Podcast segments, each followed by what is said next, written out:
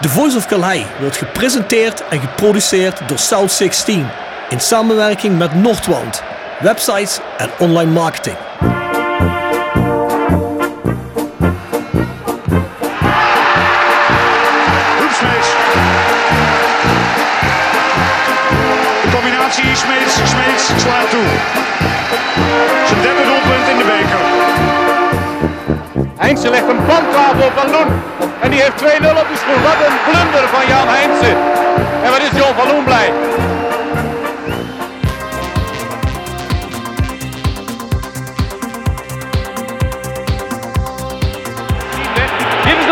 Voor Roda. Graaf en het is 1-0. Weer Maurice Graaf. De kooltjes diep bij uitstek. Dit is zijn zevende.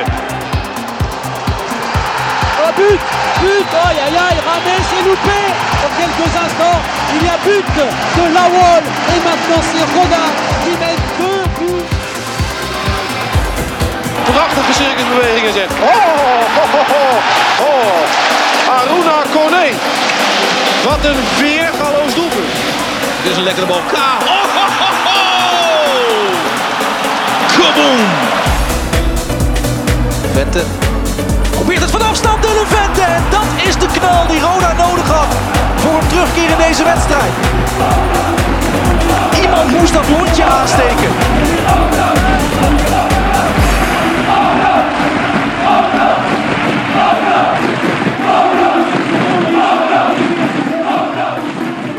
Dit is Nick Vossenbelt en je luistert naar The Voice of Kalheide. Ja, goedemorgen Patrick Wetsels. Goedemorgen Rob Fransen. Ja, we waren al een tijdje bezig met het voorbereiden van een Away Day special. Dus we dachten deze week gooien we hem erin. Lekker man. Ja, jullie horen in deze podcast straks ook allerlei interviews met uh, mensen die uh, ja, eigenlijk de Away Day dagen bij Roda of organiseren of uh, meebeleven. Hè. We zullen straks onze SLO's horen. We horen straks mensen uit sportersverenigingsgebeuren hè, bij Roda. Die ook de busreizen organiseren onder andere. En gewoon wat stemmen van de tribune uiteraard. Hoe mensen nou zo'n Away Day beleven. Ja, ik denk dat dat toch wel leuk is. Ook zeker voor de mensen die nooit op een Away Day gaan, toch? Absoluut. Is ook een absolute aanrader. iedereen die het nog niet heeft gedaan, ik ga het zeker gaan doen. Is echt top. Ja, en wij hebben er al veel meegemaakt. Hè? Ja, nu, kijk ik, nu dik, jaartje 30 nu. Dus ja. Kijk, kijk, kijk. Toen ik wat uh, jonger was, dan ging je al naar wedstrijden Fortuna uit, MVV uit, uh, VVV uit. Maar dan kon je toen nog met de trein heen reizen. Dat kan nu niemand zich meer voorstellen. Maar dan pakte je gewoon uh, op hele station pakte je de trein richting Maastricht. Ja, dan werd er meestal wel ergens verzameld. Of niet. En je, je liep gewoon met rode supporters mee richting de Geuzelt of richting de oude Baandert. Legendarische tripjes waren dat erop. Ja, het was uh, ook soms uh, overleven. hè? Letterlijk. In de, in de, meest letterlijke zin van, van het woord. We gaan nog eens een keer een live podcast doen over Europese wedstrijden. Die gaat er trouwens aankomen. Ja, ik denk in januari, anders begin februari komend jaar. Hij moeten wel even goed voorbereiden. Gaan we een mooie avond wel van maken. Dat zal in de aftrap zijn in Kerkrade trouwens. Ja goed, daar ga je ook van alles horen. Ook van spelers zelf over uh, Europese away days. Ja, goed, dat laten we tot dan. Maar voordat we beginnen, ja, stream en luister ons. En natuurlijk deel je ons daar ook hè, op je favoriete online platform. Geef ons door aan fans. Als je mensen kent die de podcast nog niet kennen, maak je bekend met de podcast. Laat ze eens luisteren. Hoe meer zielen, hoe meer vreugde hier bij onze Voice of Calais familie. En het wordt allemaal heel erg op prijs gesteld als je het doet, uiteraard. En dan hebben we natuurlijk nog de Voice Match Day. Daarvoor ga je naar petjeaf.com, schuine streep naar voren, de Voice of Calais. Daar zijn wij wekelijks met voor- en nabesprekingen. Uh, het is een compleet ander inhoud dan deze podcast. Deze podcast zijn we meer met background-zaken bezig, soms ook actuele zaken. Maar niet zozeer over de wedstrijden zelf meestal, maar dat zijn we wel elke week exclusief in de Voice Match Day. En we hebben daar ook zo nu en dan gasten in zitten, behalve dat Jasper Klute, Patrick Wetsels, Bart Eurlings en ondergetekende daar regelmatig elkaar afwisselen. Dus ik zou zeggen, mocht je erin geïnteresseerd zijn, ga erheen. Kost wel een klein beetje geld om je te abonneren. Als ik jullie was, zou ik meteen een, een jaarabonnement pakken. Ja, hè? moet toch een beetje reclame maken. Absoluut. Patrick. En, uh, Leuk voor de kerst erop. Ja, zeker. Zeker voor de kerst leuk. Hè? Nou, dat is een leuk idee, dat klopt. Dat klopt. Dat heb ik nog niet eens aan gedacht, Patrick. Nou ja, goed, daar kun je ook een reeks extra's krijgen. Als je een half jaar lid bent, krijg je bijvoorbeeld een Voice of Calais shirt. Onze Thank God It's Wednesday shirts. En ik heb weer een stukje extra Ronnie Congolo online gezet. Ook exclusief voor de mensen die de jaarabonnementen hebben. Hè? Die kunnen daar luisteren. Dat doen we ook regelmatig met podcasts. Van het reguliere, als die heel lang duren, dan pakken we daar altijd een stuk van en gooien dat exclusief op de petje af.com pagina. Nou, voor de rest nog een aantal huishoudelijke mededelingen. South16.com is onze shop. Ik heb uh, een baby- en kidslijn uh, van zag het, fantastisch. gelanceerd. Ja, het, en ja, ik moet echt zeggen, ik heb zelf een kind. Dus ik wil niet met rotzooi aankomen. Dus dat is ook echt topkwaliteit. Uh, Sommige mensen zullen zeggen, ja, organisch katoen, uh, wie interesseert het? Maar als je het beste wil voor je kind, zonder al die rotzooi die erin zit soms, is echt top textiel. Moet ik gewoon heel even kwijt, want ik heb het van de week gekregen. Ik heb het meteen gewassen en die kleine van mij heeft er vandaag in rondgelopen in zijn trainingspark. Ja, Stylish. Fantastisch, ja, ja, is mooi, mooi. Ga maar eens kijken, dan krijg je nog andere dingen, rompeltjes, t-shirts, et cetera. Er komt trouwens ook weer van alles andere zaken aan. We zijn wel bezig met een projectje met Kerkhoff Tropical voor de kerst. Kan ik nog niet al te veel over zeggen. Maar die coole, coole gasten zijn er trouwens, eh, vind ik echt geweldig. Ja, het zijn goede memes. Hè? Ja, echt super cool. Ah, ja, ja, zijn goede gasten. Groeten aan Jos en Ties. En uh, nou, als dat project doorgaat, dan is het wel iets heel fijns voor de kerst. Dus gaan we nog niet te veel over zeggen. Misschien volgende week meer daarover. Maar er komen ook nog andere zaken in de shop weer voor rond de kerst. Dus ik zou zeggen, ga daar kijken. Voor de rest natuurlijk hè, pushen we wij zijn. Grote Rodec website gaat erheen voor ons Roda. Instagram ook een heel grote Roda Instagram. Vind je ook altijd alle nieuwtjes en van ons over wedstrijden. En natuurlijk het Roda Museum. We gaan niet alweer daar een hele discussie over voeren. Maar het Roda Museum moet ons eindelijk ergens een vaste plek krijgen. En dus op een moment niet te bezoeken geloof ik. Maar voor de rest, voor die virtuele content, ga je naar voor ons Rodicee Instagram en wij zijn rodicee.nl. Ja, voor de rest is Sinterklaas een kerstinzamelactie, komt er weer aan. Hè. We hebben ondertussen daar data voor. Het is 23 november en 14 december zamelen we weer in. Hè. Dat zal in de stoertruimte zijn bij het Rode Stadion. Als je niet weet wat de stoertruimte is, die zit tussen de hoofdingang en de westingang. Het is wel even zoeken soms, moet ik zeggen. Want uh, ik was er ook een jaar geleden. En zeker als je daar in het donker even staat, is even zoeken. Maar inderdaad, is inderdaad daar in die hoek tussen was het west en tussen noord in. Precies. Ja. Dat is de stewartruimte waar de stewards zich organiseren en verzamelen rond de wedstrijden. Dat is eigenlijk een beetje hun honk. De stewards van Rode IC werken ook weer actief hier aan mee, waarvoor dank Errol en iedereen in het steward gebeuren.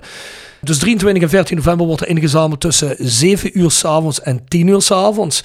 23 november natuurlijk voor de Sinterklaas en 14 december voor de kerst. En dan mag je van alles komen inleveren. Speelgoed, snoep, spelletjes, puzzels, sieraadjes, uh, intacte kleding. En we verzamelen dat voor allerlei instanties die werken met kinderen die het minste hebben in de regio. Dus ik zou zeggen, probeer daar je spullen heen te brengen. Je mag het ook trouwens in de winkel gaan kopen en nieuwe dingen brengen. Moet je zelf weten of je hebt nog iets op zolder liggen. Maar we vragen er wel om dat het niet vies is. En dat het intact en compleet is. Puzzel waar bijvoorbeeld vijf stukjes van weg zijn. Of een spelletje waar de helft van ontbreekt. Dat, dat, dat moeten we allemaal niet willen. Hè. Je moet het gewoon aanleveren zoals jij ook zou willen dat jouw kind het krijgt. Dus ja, en als jullie daarin willen helpen, het zou top zijn. Rode JC geeft ook wel 100 kaartjes aan deze actie. Zodat kids kunnen komen kijken naar Rode JC Jong PSV wacht december. En zo zijn er nog een hele hoop instanties. zoals Unive, Business Club Young Potentials. Sean Krings gaat geloof ik via Weird Companies proberen te doen. En zo zijn er allerlei instanties die aan meewerken. Barberood, Barbershop in Bouwbach en het Rode Stadion doet hier aan mee. Dus er zijn er een hele reeks instellingen en organisaties die hier aan meewerken. Zou je mee willen werken? Neem contact met ons op en dan vertellen wij je hoe en wat. En dan, uh, dan komt het goed. We willen zoveel mogelijk kinderen proberen te helpen, uiteraard. Mooie actie erop, uh, ja, dankjewel, dankjewel. Maar ja, hè, zoals gezegd, ook vanuit supporters gebeuren, ook Ultras Kerkrade, fanproject, supportersvereniging, iedereen helpt ook actief mee. Dus ja, Absoluut. ik denk... We, weet je wat het is ook, hè? En doe het ook, hè? Als je namelijk op een dinsdagavond thuis zit, het is donker, en denkt, ah, weet je wat, laat maar zitten. Doe het gewoon, want je hebt er gewoon ontzettend veel kinderen mee. Het is een vrij pittig jaar geweest voor de meeste mensen. Ja, een, een, een, vrij, vrij duur jaar. Mhm. En als je dan toch op die manier dan toch nog ja, een leuk einde kunt breien, is mooi. Ja, precies. Hè? Want op dat soort dingen zijn meestal de dingen waar dan op bespaard moet worden bij de meeste gezinnen. Het zijn ook soms gezinnen met heel veel kinderen, dus dan is het niet breed, hè? dan is er niet veel geld. En dan proberen wij natuurlijk voor de jongsten, proberen wij ze een mooie tijd te bezorgen, zoals wij dat ook voor onze kinderen graag willen. Dus zoals Patrick al zei, kom langs, doe iets. Je mag ook trouwens ook altijd geld doneren, dat komt ook altijd goed terecht. Hè? Dan kopen wij gewoon spulletjes die nog missen. Dat is vooral altijd in de leeftijdscategorie tussen de 10 en 18, waar vaak dingen missen. Hè?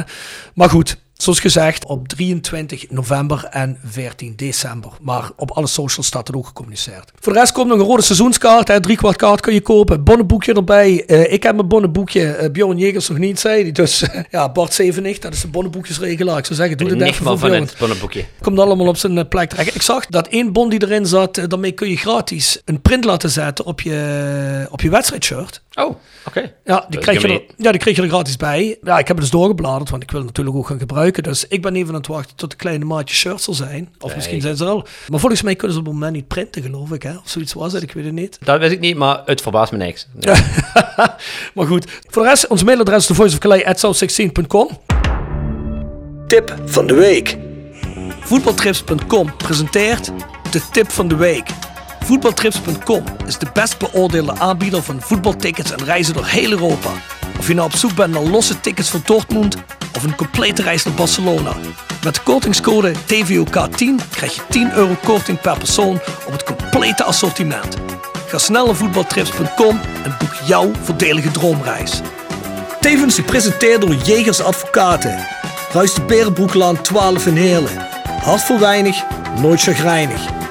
www.jegersadvocaten.nl En Nextdoor Kapsalon, Nagel en Beauty Salon op de locht 44A8 te Kerkrade.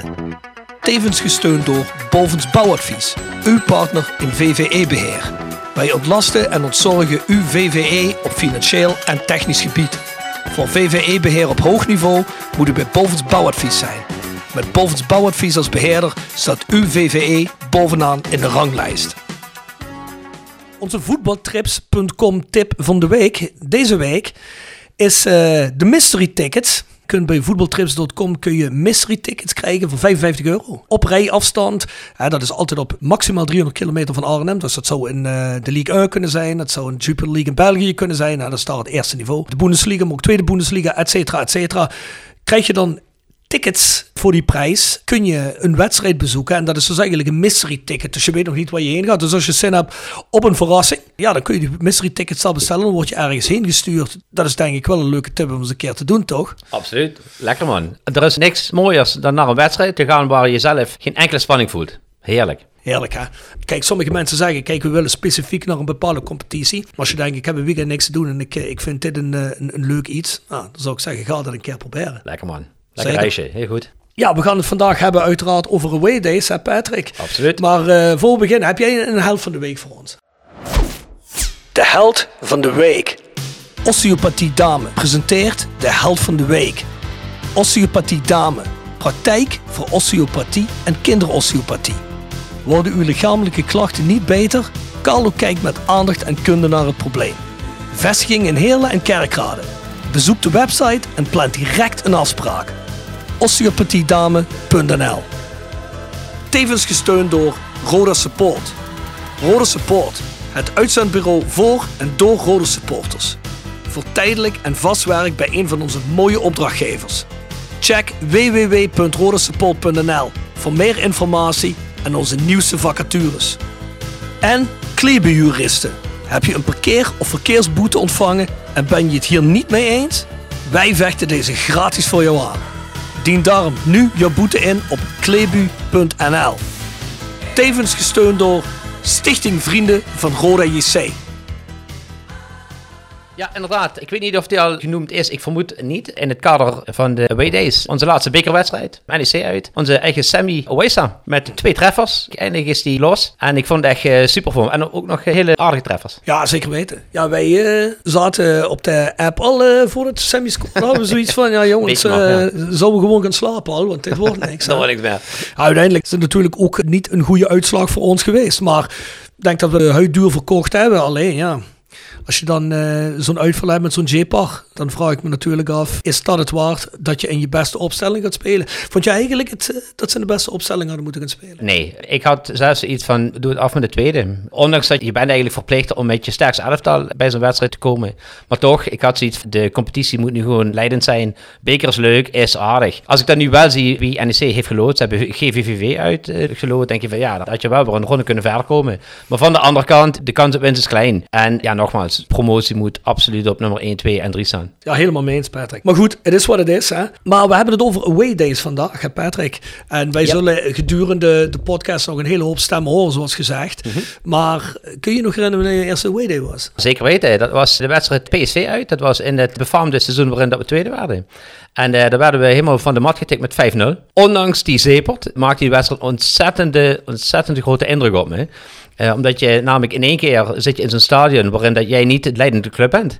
De band tussen de mensen die daar staan in zo'n uitvak, die is second to none. Dat maak je bij een thuiswedstrijd nooit mee. En de sfeer, de beleving, de reis erin was dan ook met de trein, maakte zo'n ontzettende enorme indruk op me dat ik eigenlijk vanaf toen wist van uitwedstrijden, dat is eigenlijk gewoon veel veel cooler dan een thuiswedstrijd. Had je toen in die tijd al het station aan het Philipsstadion of was het toen nog lopen vanaf het Centraal Station zoals het vroeger was? Nee, we moesten niet lopen vanaf het Centraal Station. Dat was inderdaad al een station bij het stadion, klopt. Ja, ja want het was in het begin. Ik kan me ook nog herinneren dat het uitvak ja, niet aan de kant zat waar het nu zat, maar dat het eigenlijk in de hoek zat, of helemaal op het einde van de lange zijde, waar je eigenlijk tegenaan kijkt als je televisie kijkt, aan de rechterkant, dus uh, waar hun fanatieke aanhang zat. Ja, klopt, inderdaad. Daar zat dat vroeger in de hoek. Klopt. Ja, daar ben ik ook nog wel eens geweest, ja. Volgens mij ook wat vroeger als dat seizoen toen, maar dat maakte toen wel indruk, want dat was eigenlijk de eerste uitwedstrijd die ik ging naar PSV van een van de top drie clubs. Ja, precies. Ja. En ja, dat was best wel een vijandige sfeer, dat weet ik Ja, zeker weten, want de 1-0 die vulde het snel en je ziet in één keer gewoon zo'n heel stadion totaal ploffen, maar jij niet. En dat was zo raar. Maar van de andere kant maakt dat zo'n enorme indruk. Maar hetgene wat me gewoon nog enorm bij staat, is gewoon de hele saamhorigheid van de reis naar zijn wedstrijd toe. In zo'n vak staan, samen iets meemaken wat op dat moment gewoon heel slecht gaat, maar dan toch Denk jij dat er vooral mee te maken heeft omdat een verzameling en een uitvak is van de fanatiekste supporters? En dan wil ik niks tekort doen aan een, een rode supporter die zegt, ja ik ben ook fanatiek supporter, maar ik ga niet naar een uitwedstrijd.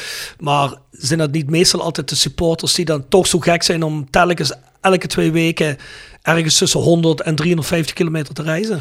Ja, zeker. Alhoewel ik ook wel vind bij Roda, ik vind de uitfans best wel een mooie mix. Daar zit aan de ene kant er echt een groep van ultras, oud Noordside. Daar zit ook gewoon een deel die schaak onder de type normale fan, zeg maar. En het is juist die mix ervan, dat maakt het zo mooi. Maar je hebt gewoon die band, omdat je namelijk allemaal samen ben je naar zo'n wedstrijd toe. Er is echt een effort nodig voor een thuiswedstrijd. Je stapt in de auto, je bent er binnen vijf minuten. Daar is niet heel veel effort nodig. Maar naar een uitwedstrijd, naar een Cambuur uit, of naar een Ajax uit, of naar een Dordrecht uit, dan heb je daarmee al een en dan maakt het niet meer uit of je nu bij de Ultras bent, of dat je nu oud-Noordzijde bent, of wie dan ook. Je bent samen in, in zijn vak voor dat ene doel. Dat heb ik nergens anders in mijn leven heb ik dat meegemaakt. Hey, laten we eens naar wat stemmen gaan luisteren. Goedemiddag, Sean Krings. Goedemiddag. Ja, Sean Krings, Ultras Kerkrade. Ja, we zitten natuurlijk in de Waydays podcast. En we natuurlijk iedereen een goed en breed mogelijk beeld geven over hoe mensen die naar uitwedstrijden gaan, hoe die die beleven en waarom ze eigenlijk naar uitwedstrijden gaan. En er wordt wel eens aan mij gevraagd, ja, waarom ga jij nou nog naar wedstrijden? Dit seizoen komt die vraag minder. Maar de laatste drie seizoenen is hij toch zeker heel vaak aan mij gesteld. Ik denk dat jij er ook een beetje zo in zit, Sean. Kun je wel zeggen, ja. Kijk over het algemeen veel meer uh, uit naar uh, uitwedstrijden dan thuiswedstrijden.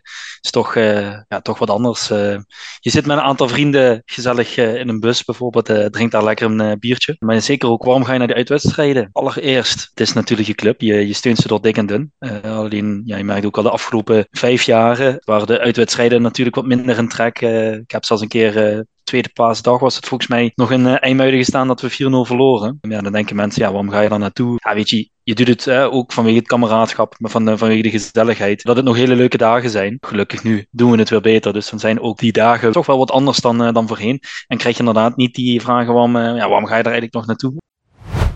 Ivo Selker van Fanproject 98. Ja, goedenavond. Away Days, het fanproject. De bus waar wij als Voice of Calais eigenlijk ook altijd mee rijden. Vertel eens, hoe, hoe is dat ooit ontstaan met het organiseren van busreizen naar Away Days? Want volgens mij was Henk Bakker de eerste die eigenlijk begon met georganiseerd te reizen naar uh, uitwedstrijden. Wanneer is het eigenlijk het fanproject dat tonelen verschenen? Ja, het FMPR is opgericht in, uh, naam zeg je dat, hè? Kerkrade in 1998. Dus in 1998 zijn we eigenlijk begonnen met het organiseren van busreizen, maar daarvoor uh, werden natuurlijk ook al busreizen georganiseerd vanuit de groep waar het FMPR uit is ontstaan. het FMPR is opgericht eigenlijk door de oude Noordzijde van Kaleide. Voor die tijd al, ja, werden ook al busreizen georganiseerd en toen eigenlijk vanuit de Brekelgroep. Dus je had eigenlijk altijd al twee groepen. Dat was inderdaad de vereniging van Henk Bakker en daarna eigenlijk de Noordzijdgroep, die eigenlijk ja, in een soort wilde bus zelf organiseerde van de naam Brekelgroep. Ja, in 1998 is het eigenlijk geformaliseerd door een supportersvereniging. En toen zijn wij eigenlijk begonnen met meer georganiseerd de busreizen te organiseren.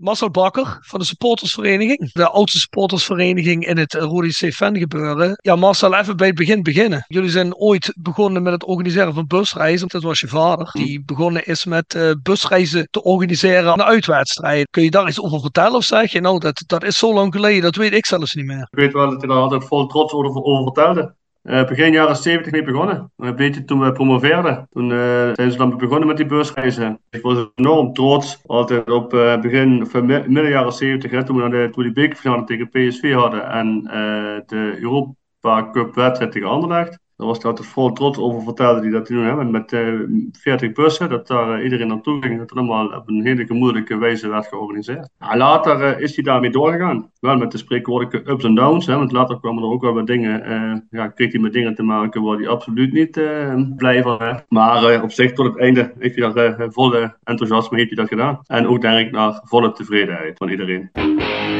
The Sound of Calhei. Gepresenteerd door PC Data Logistics Automation. De partner voor leveren, installeren en onderhouden van geautomatiseerde ordeelverzamelsystemen. Zowel lokaal in kerkraden als globaal over heel de wereld.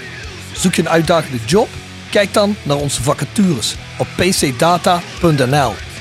Ook worden we gesteund door Willeweber Keukens. Wil jij graag kwaliteitskeukendesign dat ook bij jouw beurs past? Ga dan naar Willeweber Keukens in de Boebegraaf 1 te Schinveld. Tevens gesteund door Visio Stofberg. Visio Stofberg streeft naar het aanbieden van een totaal aanbod van bewegen en fysiotherapeutische zorg. Waarbij afstemmen van de zorg op de vraag van onze patiënten de hoogste prioriteit heeft. We zijn persoonlijk, we denken mee, we bieden kwaliteit. Jou fit krijgen, jou fit houden. Daar doen we alles voor. Visio Stofberg. Gezond resultaat. Ga naar www.visiostofberg.com voor alle mogelijkheden. Patrick, heb jij voor ons een Song for the Sound of Calais? Ja, ik vond uh, in het kader van de Away Days, ik moest uiteraard Pearl Jam zijn, want dat vind ik zelf. Um, maar daar had ik het nummer Faithful, dit is van het album Yield. En ik vond ja, Faithful, ik vond dat wel heel erg mooi in het kader van de Away Days passen. Want er zitten natuurlijk een hele hoop Faithfuls bij elkaar, hè? Zeker in de jaren waarin het slecht gaat. Dan is het soms zo lastig om je te bewegen naar een thuiswedstrijd, laat staan naar een uitwedstrijd. Bart Zevenig, veiligheidscoördinator van Rode heeft altijd samen met Errol bij ons in de podcast gezeten, wie die toen niet gehoord heeft. Nou, die moet nu goed luisteren natuurlijk. Ja, in het kader van onze thematiek van deze podcast, Away Days. Bart, jij bent veiligheidscoördinator bij Rode. Nou, ik denk dat menigeen zich wel kan voorstellen dat er een veiligheidscoördinator bij betrokken is natuurlijk bij zo'n Away Day. Ja, de dag zelf, die, eh, die is voor mij eigenlijk altijd wel uh, hetzelfde. Maar het begint natuurlijk wel al een paar weken voordat die wedstrijd begint. Dus ik weet niet of dat stuk ook toegelicht moet worden. Cyril Engels en Leslie Prevete, dat zijn de SLO's bij onze club Rode JC. Jullie zijn natuurlijk de SLO's bij de club en dat uh, betekent dat je supportersliaisons bent. Uh, nou ja, jullie zijn natuurlijk bij elke uitwedstrijd zijn jullie erbij. Vooral ook jullie leggen behalve contacten met onze eigen supporters, leggen jullie ook contact met de SLO's van de club waar we gaan spelen. Ja, laten we daar eens beginnen. Als zo'n away day eraan zit te komen, hoe ziet dat voor jullie uit in de voorbereidingen dan? Nou, dan beginnen we eigenlijk. We proberen minimaal zes weken voordat we een uitwedstrijd hebben om het eerste contact te hebben met de club waar wij op, uh, op bezoek gaan. dan plannen we een, een vooroverleg in. Dan neemt namens Rode neemt, Bart als veiligheidscoördinator deel. Ik als SLO. Dan sluit meestal iemand van politie Kerkrade aan. En dan heb je natuurlijk de, de club waar wij op bezoek gaan. Ook met de VC, SLO, politie en gemeente. En wat dan eigenlijk het, belangrijkste uh, waar het gaat, zijn de, uh, de vervoersafspraken. Met welk vervoersregime we mogen afreizen naar een, bepaalde club. Uh, toevallig hebben we afgelopen donderdag of woensdag hebben contact gehad met FC Dordrecht voor onze uitwedstrijd. En dan merk je meteen, hè, sorry, vrijdag is het geweest. dan merk je meteen dat politie Dordrecht gaat vragen stellen van na de gebeurtenissen bij Groene Ster Vitesse. En uh, ja, weet je, dan moet je meteen gaan aantonen van nee, het zijn niet rode fans geweest die daar allemaal bij betrokken zijn geweest. Ze zijn dan een beetje huiverig. En gelukkig hebben we het bijval van onze politie gekregen hè, dat er nog uh, dit seizoen tot op dat moment nog geen incidenten zijn geweest bij onze uitwedstrijden. En uiteindelijk krijg je dan toch nog een auto- en buscombi eruit gesleept. En zo begint dan eigenlijk de, de, de voorbereiding op een uitwedstrijd. En dan de volgende stap van mij is dat ik dan de drie erkende supportersverenigingen per e-mail ga informeren over de gemaakte afspraken.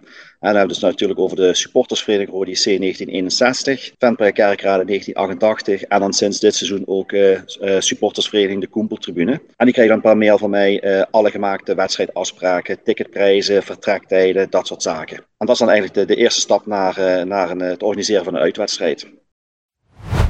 Dan gaan we daar proberen om uh, een meeting te plannen zo snel mogelijk. En dan gaan we afspraken maken over die, over die betreffende wedstrijd. De karakteristieken van de wedstrijd bespreken. Met hoeveel mensen verwachten wij dat we richting die club gaan.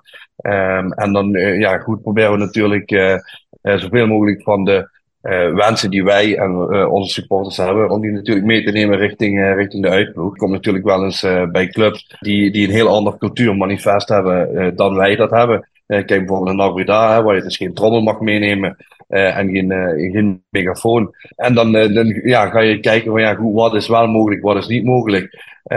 meestal sluit daar ook de politie bij aan en soms de gemeente. Uh, waarbij dat je dus gaat kijken, ja goed, zijn er nog bijzonderheden? Wat is er in recente wedstrijden gebeurd? Moeten we ons eigenlijk zorgen over maken? Kunnen we met bussen komen en auto's of alleen met bussen? Of is vrij vervoer ook nog mogelijk? En dan ga je op die manier ga je kijken, hoe kunnen we die wedstrijd goed in de stijgers zetten?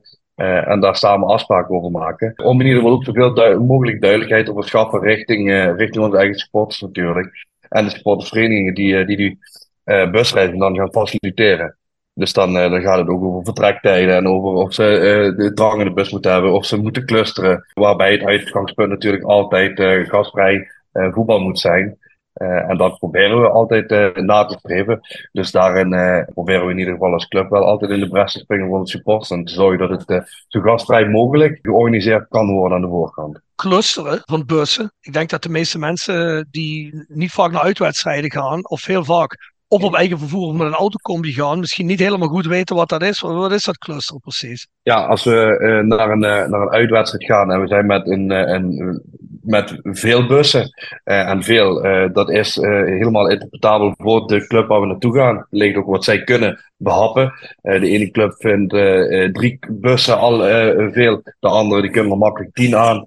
en als we met tien bussen gaan bijvoorbeeld, of met zes bussen, dan wordt er vaak gezegd, we willen graag die bussen geclusterd binnenkrijgen. Dus dan worden het bijvoorbeeld twee clusters van drie. Waarbij dat we dus die busverdeling gaan maken. Dat we de vertrektijden aanpassen. En proberen om drie bussen bij elkaar te houden. Die andere drie bussen bij elkaar te houden.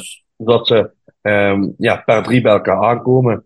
Um, zodat er ook niet te veel druk op de fouillering komt bij uh, de tegenpartij. En bij de bezoekende club dus. Uh, zodat zij ook rustig uh, en gastvrij ons kunnen ontvangen in dat, in dat vak. Dus dat is, ja, dat is het clusteren. We hebben ook gepraat met Sriel Engels en Alessio Prevete, die als SLO's natuurlijk actief zijn bij de club. In hoeverre is jouw rol nou anders als die van een SLO? Zo'n wedstrijd. Er zit veel overlap in. We proberen hetzelfde te bereiken uiteindelijk. En een grasvrije organisatie voor die uitwedstrijd. Alleen, ja goed, op het moment dat het eigenlijk over veiligheidszaken gaat, dan kan Cyril natuurlijk uh, uh, daar niks van vinden en ook niks van zeggen. Uh, en dan heb ik gewoon iets meer ruimte en ook iets meer handvaten om dat dan wel af te dwingen, dan wel ook daarover te, over te communiceren. Dat geldt met name, moet ik in die overleggen ook wel altijd als wij de thuisspelende ploeg zijn. Dus als andere clubs naar ons toe komen, dan hebben wij natuurlijk heel in handen wat wij kunnen besluiten, dan wel uh, aan hun kunnen opleggen, of wel of niet. Voor mij gaat het eigenlijk over een stuk veiligheid, waar Cyril dan uh, uh, niks over kan of moet vinden. Zijn Cyril en ik wel heel erg goed om ook van elkaar te weten van op welke stoel moeten we bij elkaar niet gaan zitten. De aftrap. Sportcafé De Aftrap presenteert De Aftrap. Sportcafé De Aftrap is dé plek in Kerkrade om sportwedstrijden te kijken terwijl je geniet van onze uitgebreide biercollectie en heerlijk eten. Van overheerlijke loaded fries tot onze befaamde cocktails. Je geniet ervan terwijl je Premier League, Bundesliga, Air en Eerste Divisie, Formule 1 en nog veel meer kijkt op een van onze schermen. Sportcafé De Aftrap. Ouderwets gezellig sport kijken met vrienden. Tevens gesteund door Van Ooyen Glashandel. Sinds 1937 vervangen en repareren wij al uw glas met veel passie en toewijding. Met 24 uur service. www.vanooyen.com Tevens gesteund door Roda Arctic Front. Als jij nou bijvoorbeeld met Ultras Kerkrade op pad gaat, hoe ziet dat dan voor jullie uit? Want jullie hebben vaak ook acties in een uitvak en dergelijke. Hè? Hoe bereid je zo'n dag voor als er een actie is? Verschilt heel erg van de actie af. Dat is, uh, ja, ligt eraan ook wat de voorbereiding zou moeten zijn. We, hebben bijvoorbeeld toen we tien jaar uh, bestonden, ja, dan reist eigenlijk een select gezelschap reist al eerder op die dag af om de, de actie klaar te leggen. En de rest zit eigenlijk, om het zo maar te zeggen, lekker in de bus. Maar het kan ook zijn dat je natuurlijk uh, dat een actie is wat je heel makkelijk kan doen, terwijl je met z'n allen aankomt en waar je niet per se uh, bepaalde voorbereiding van uh, voor nodig hebt. Dus dat, dat verschilt. je wilt wel dan altijd op tijd komen en dat is natuurlijk ook in het verleden niet altijd zo geweest dat je op tijd komt. Dus we hebben ook wel eens een keer een, een actie in de tweede helft moeten doen of een actie ja, helemaal moeten cancelen. Dat hebben we nog recent tegen VVV gedaan. Ja, dus dat, dat verschilt eigenlijk per actie. Werkt dan altijd de, de club van de tegenstander mee als jullie zeggen, jongens, we willen een actie doen en we willen al bijvoorbeeld zeggen, we een uur, anderhalf uur van tevoren daar zijn. Nee, echt uh, niet iedere club werkt eraan mee. Ik weet dat uh, bijvoorbeeld FC Den Bosch was toen heel erg uh, vriendelijk toen we daar kwamen. Stond de veiligheidscoördinator, die had zelfs bonnetjes voor ons klaargelegd, zodat we nog een biertje van, van FC Den Bosch kregen na het, na het opbouwen. Maar bijvoorbeeld NEC weet ik nog, toen wij regelmatig tegen hun moesten spelen, keurden gewoon altijd alle acties af van ons, standaard. Dus uh, ja, daar, uh, daar kon, je, kon je doen en laten wat je wilde. Uh, of, of, aangeven wat je wilde doen. VVV vorig jaar ook de actie afgekeurd dit jaar wel goed, maar ja, dit jaar kom je weer te laat. Terwijl we wel gewoon ruim op tijd waren vertrokken, kreeg je dat weer door, uh, door andere zaken. Dus uh, je merkt wel heel veel verschil clubs. Moet ik ook wel zeggen, moet ook wel een beetje op tijd aangeven wat je wilt. Roda doet altijd hun best ervoor tegenwoordig, maar uh, die andere club, ja, ze hebben vaak al ja, flink wat weken van tevoren zo'n veiligheidsoverleg. Dus je moet wel een, beetje, beetje op tijd aangeven wat je wilt. En dan zijn er die heel makkelijk zijn en sommige niet die afspraken die gemaakt worden, hè, gaat dat altijd zo, uh, zo smooth? Of zijn er ook verenigingen die bij jullie erom bekend staan dat ze eigenlijk niet gemakkelijk zijn om mee te werken? Ja, zeker de KKD. Ik heb natuurlijk ook uh, gelukkig nog een paar jaar uh, Eredivisie als SLO mee mogen maken. Maar in de KKD heb je toch veel clubs die met verouderde stadions te maken hebben, slechte infrastructuur bij, rondom het stadion. Uh, beperkte capaciteit voor uh, parkeerplaatsen. Zoals Helmond Sport is altijd een, uh, een, een, discussie. Maar we waren eigenlijk ook teleurgesteld dat NEC ons een, een verplichte buscombi had opgelegd. En dat was niet zozeer vanuit de, de voetbalclub NEC, maar vanuit politie Nijmegen. Ja, en dan ga je wel proberen toch een autocombi nog mogelijk te maken. Met name dan voor de, de uitkaart plus statushouders wat wij sinds dit seizoen hanteren. Dat zijn geen mensen waar je last van hebt bij, bij uitwedstrijden. Maar helaas heeft politie Nijmegen daar niet in mee willen gaan. En anders was denk ik het uitvak op bezoek bij, bij NEC wel een stuk voller geweest als, uh, als nu. Maar er zijn dus wel een aantal clubs waar het altijd moeilijk is om, überhaupt de discussie aan te gaan voor uh, autocombi en of alleen buscombi. Leslie, zou jij ons eens kunnen uitleggen wat nou eigenlijk een auto- en een buscombi zijn? Want we hebben er Cyril net over horen praten. Nu zijn er natuurlijk ook supporters die luisteren die zeggen van ja, ik ga nooit naar een uitwedstrijd. Maar ik weet niet wat een bus en een autocombi zijn. En misschien wil ik wel een keer gaan. En ik heb de indruk dat ik telkens alleen maar met een bus kan gaan. Is dat zo? En leg eens uit, wat, wat zijn er de verschillen tussen? Nou ja, autocombi is, uh, is de makkelijkste manier eigenlijk als we die krijgen. Dat is, uh, je koopt in de ticketshop bij ons een autokaartje voor 9 euro. En uh, indien de club geld vraagt voor parkeren, ook nog een parkeerkaart voor een euro. Je voor een tientje pp.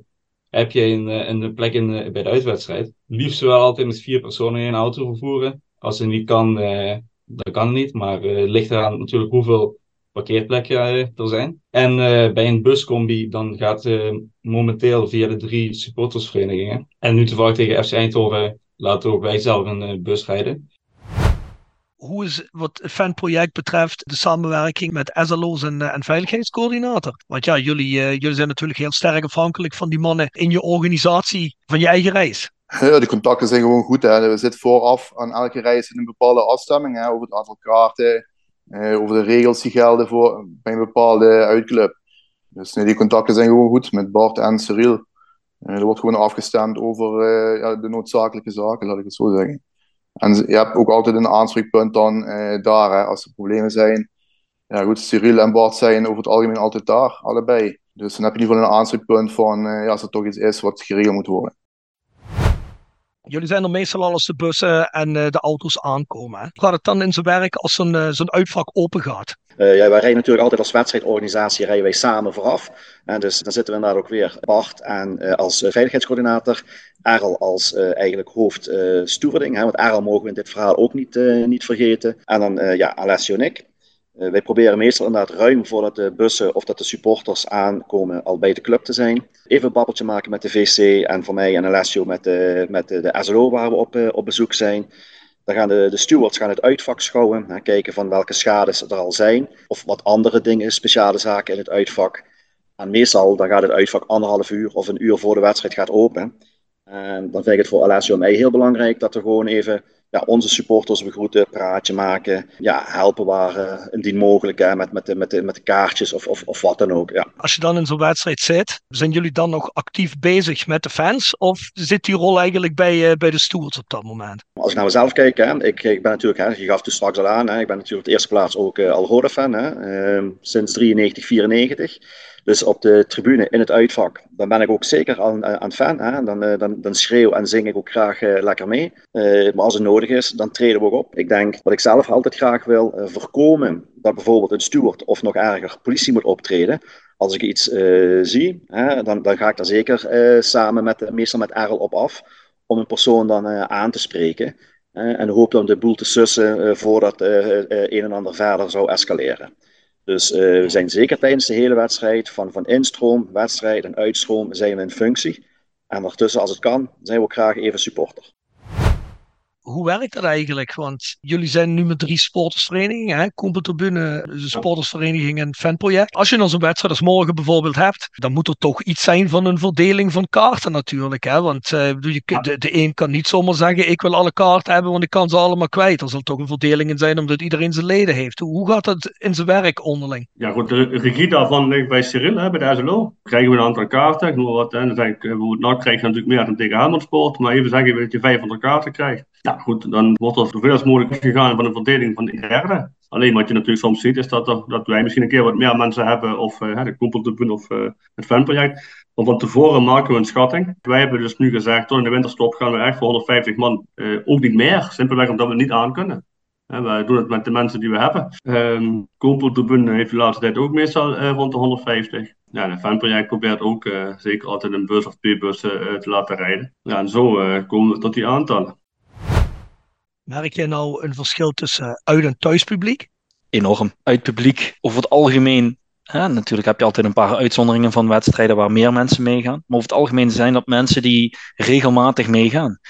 Zeker in de jaren dat het wat minder ging. Ja, dan zitten er mensen niet bij jou in dezelfde bus. Of die rijden met de auto, maar je herkent ze. Want je ziet die eigenlijk gewoon om de twee weken zie je daar. Of hè, die, die slaan een enkele wedstrijd eens een keer over. Maar je ziet ze regelmatig. Dus je ziet elkaar heel vaak. En uh, dat zijn ook mensen die dan ja, bepaalde liedjes uh, wat sneller oppikken. Dus uh, je merkt wel een, uh, ja, een heel, zonder, heel ander soort sfeer ook in het uitvak. Zijn de mensen bij een uitwedstrijd van jouw gevoel fanatieker? Omdat ze ja, ook zo fanatiek zijn dat ze bijvoorbeeld naar Leeuwarden willen rijden, die 4,5 uur? in mijn ogen wel, ja. ja is natuurlijk wel, uh, het is niet, ja, je moet ook wel een beetje gek zijn om het zo maar te zeggen dat je denkt van hé, hey, ik ga 3,5 uur uh, tot 4 uur in de bus of auto zitten naar, uh, naar Cambuur toe. Of ik ga op een maandagavond naar Eindhoven of wat dan ook. Ja, je moet dan wel, wel net wat fanatieker voor zijn dan puur alleen de, de thuiswedstrijden die redelijk standaard op een vrijdag, vrijdagavond zijn als je dan eens een keer met een busreis mee wil en je denkt van ja, ik wil eens gaan, maar ik ben nog nooit geweest, dan heb je eigenlijk wel gradaties in de soort fans die in de bussen zitten. En ik denk dat dan bij de supportersvereniging over het algemeen ook hele fanatieke mensen zitten, maar wel ja, rustigere mensen als in die andere bussen, denk ik niet. Ja, het is niet meer zo extreem als vroeger. Uh, dat is ook wel leuk om te vertellen. Vroeger was natuurlijk de busreis, ja, ze had altijd ook vaak de oud-gedienden in. Uh, die simpelweg uh, vanwege het uh, ja, bereiken van een bepaalde leeftijd de afgelopen jaren zijn overleden of gewoon niet meer gaan. Is een bepaalde generatie die toch nu niet meer in het rode stadion komt, die toen altijd met die bussen mee ging. Dat is nu minder. Het is nu niet meer zo dat alleen maar dus wat, wat oudere mensen, met alle respect gesproken, in de bus zitten bij ons. Maar ja, nog altijd inderdaad rustiger. En wat je ziet, heel veel jonge aanwas, met name de laatste twee, drie jaar, echt heel veel jonge jongens. Waarbij ik ook wel het gevoel heb dat het ook wel jongens zijn waarvan de ouders dan zeggen: ja, dan gaan we eerst stand even met bakker mee. Hè? Zo met, met de bakkerbus mee. Goed, dat is helemaal leuk, hè? want dat we steeds meer jongeren aantrekken is, is goed voor de club. Uh, het is ook uh, mooi om te zien op de Westerbun elke keer weer uh, dat er steeds weer jonge mensen bij komen. Ja, goed, dus dat is prima. Nou, wij zijn wel wat soepeler geworden, denk ik, met bepaalde dingen dan vroeger mijn vader dat deed. Hè. Vroeger was daar echt alcoholverbod, dat is bij ons nu niet meer. Je kunt bij ons echt wel een pilsje drinken. Alleen ja, wat we iedereen vragen, en daar, daar letten we ook echt op, van ja, zorg nou er wel voor dat die bus fatsoenlijk eruit ziet op het einde dat het ook voor iedereen leuk blijft. Omdat het simpelweg wel zo is dat niet heel veel busmaatschappijen er überhaupt nog zijn in het zuiden. En daarnaast ook gewoon busmaatschappijen zijn die eh, voetbalsupporters niet graag rijden. En wat dat betreft zijn we blij en trots dat we een hele goede samenwerking met Linde Tours uh, hebben. En dat we er ook van op aan kunnen dat we die bussen steeds krijgen. Je hebt het net over veel jonge aanwas. Dus er zijn veel jonge mensen die eigenlijk met jullie meerijden, die dan eens willen snuffelen aan zo'n uitwedstrijd en vervolgens uh, een beetje bij jullie blijven hangen. Ja, die blijven echt wel bij ons hangen, moet ik wel zeggen. Um, is ook denk ik wel prima. Ik ben ook wel, ja, ook wel wat, wat gewoon ziek is. Dan zie je ook hoe belangrijk het is als je uh, mooie resultaten hebt. We hebben van de week nog een ledenbrief gemaakt. En als je dan ziet dat we na de eerste wedstrijd hadden we een man of 60. Een beetje hetzelfde als vorig jaar. Vorig jaar ook steeds wel altijd, ondanks de negatieve resultaten, altijd een bus. Maar als je ziet, ja, met uitzondering natuurlijk van Jong Utrecht, hadden we een klein busje van 20 man. En dat zijn er wel echt trouwe mensen. En dan zorgen we ook altijd voor dat er gewoon een busje rijdt dat het even kan. Maar de laatste wedstrijden zijn we gewoon stijf uitverkocht. Tegen NAC is dat begonnen hè, met 150 man. Want dat is het aantal wat wij dan aan kunnen, wat we ook graag willen doen. En ook morgen naar Eindhoven gaan we weer met 150 man. En we zijn nu eigenlijk vijf, zes wedstrijden gewoon helemaal uitverkocht. Als je nou iemand moet aanraden waar je als instapper, dat bedoel ik niet letterlijk instappen, maar als je een keer zegt, dit is mijn eerste keer, waar ga ik nou mee? Hoe zou je jouw busreis verkopen? Uh, nou, in ieder geval zijn wij de enige vereniging die ook nog niet leden meeneemt, moet ik zeggen. De andere verenigingen die nemen alleen strikt leden mee. Uh, wij hebben altijd gezegd van, nou, de busreis moet eigenlijk wel voor iedereen toegankelijk zijn. Dus ook als je geen lid bent, kun je toch met ons mee. wat ik al zeg, de sfeer is altijd wel ongedwongen. Het zit inderdaad een beetje tussen het rustigere en aan het hele misschien toch wat extremere van SV de Koepeltribune. Uh, dus wil je ja, ongedwongen, maar toch met een biertje, want dat uh, kan bij ons ook. Hè. Je mag bij ons ook nog eigen drank meenemen, maar we regelen ook uh, gekoelde drank voor in de bus. Dus wil je met een biertje ongedwongen meegaan tegen ook nog een redelijke prijs, want over het algemeen zijn we net waarschijnlijk iets goedkoper dan de andere verenigingen, ja, dan, dan kun je voor ons kiezen, zou ik zeggen. Hey, dan zijn jullie met Kompeltribune eigen SV gestart, een eigen sportsvereniging. Ik geloof al net op het einde van vorig seizoen. Jullie rijden ook met bussen tegenwoordig. Ja, hoe gaat dat? Ja, gaat eigenlijk wel goed. Ik kan heel even kort zeggen hoe dat eigenlijk is gestart. Ik en een paar anderen, we vonden dat het beter kon. En ik ben van mening, als je denkt dat het beter kan, moet je het zelf doen. Je hebt niks aan klagers, zeikers, wat dan ook. Dus zijn we een eigen, uh, eigen vereniging gestart. En wat ik zeg, het gaat supergoed. Tegen ADO hebben we één bus laten rijden. En alle andere wedstrijden hebben we twee bussen of meer laten rijden. Ja, je merkt ook best wel, ik denk ook wel dat de prestaties natuurlijk zeker een voordeel uh, daarbij zijn. Wat wij vooral zagen is dat er toch best wel veel wat jongeren bijvoorbeeld in ons uh, vak bijvoorbeeld stonden, die dan wel eens zeiden van hé, hey, uh, de bussen zijn al vol of kan ik nog ergens mee? Dat ze niet echt ertussen kwamen. Ja, die hebben nu ook een beetje hun plekje kunnen vinden. Plus natuurlijk met de mensen die, die bij ons al bekend zijn, die, die meereizen. vooral, vooral gezelligheid en ja, een, een, leuke sfeer in, in de bussen. Dus dat is ook weer, eh, weer eens even anders dan uh, hoe ik het uh, voorheen deed. Nu moet ik me ook wel eens schikken om in een, in een andere bus te zetten dan, dan buiten mijn vrienden. Maar ja, dat heb, dat heb je er wel weer voor over om uiteindelijk een voller uitvak te krijgen. Dan dat je met drie bussen rijdt dan met twee bussen.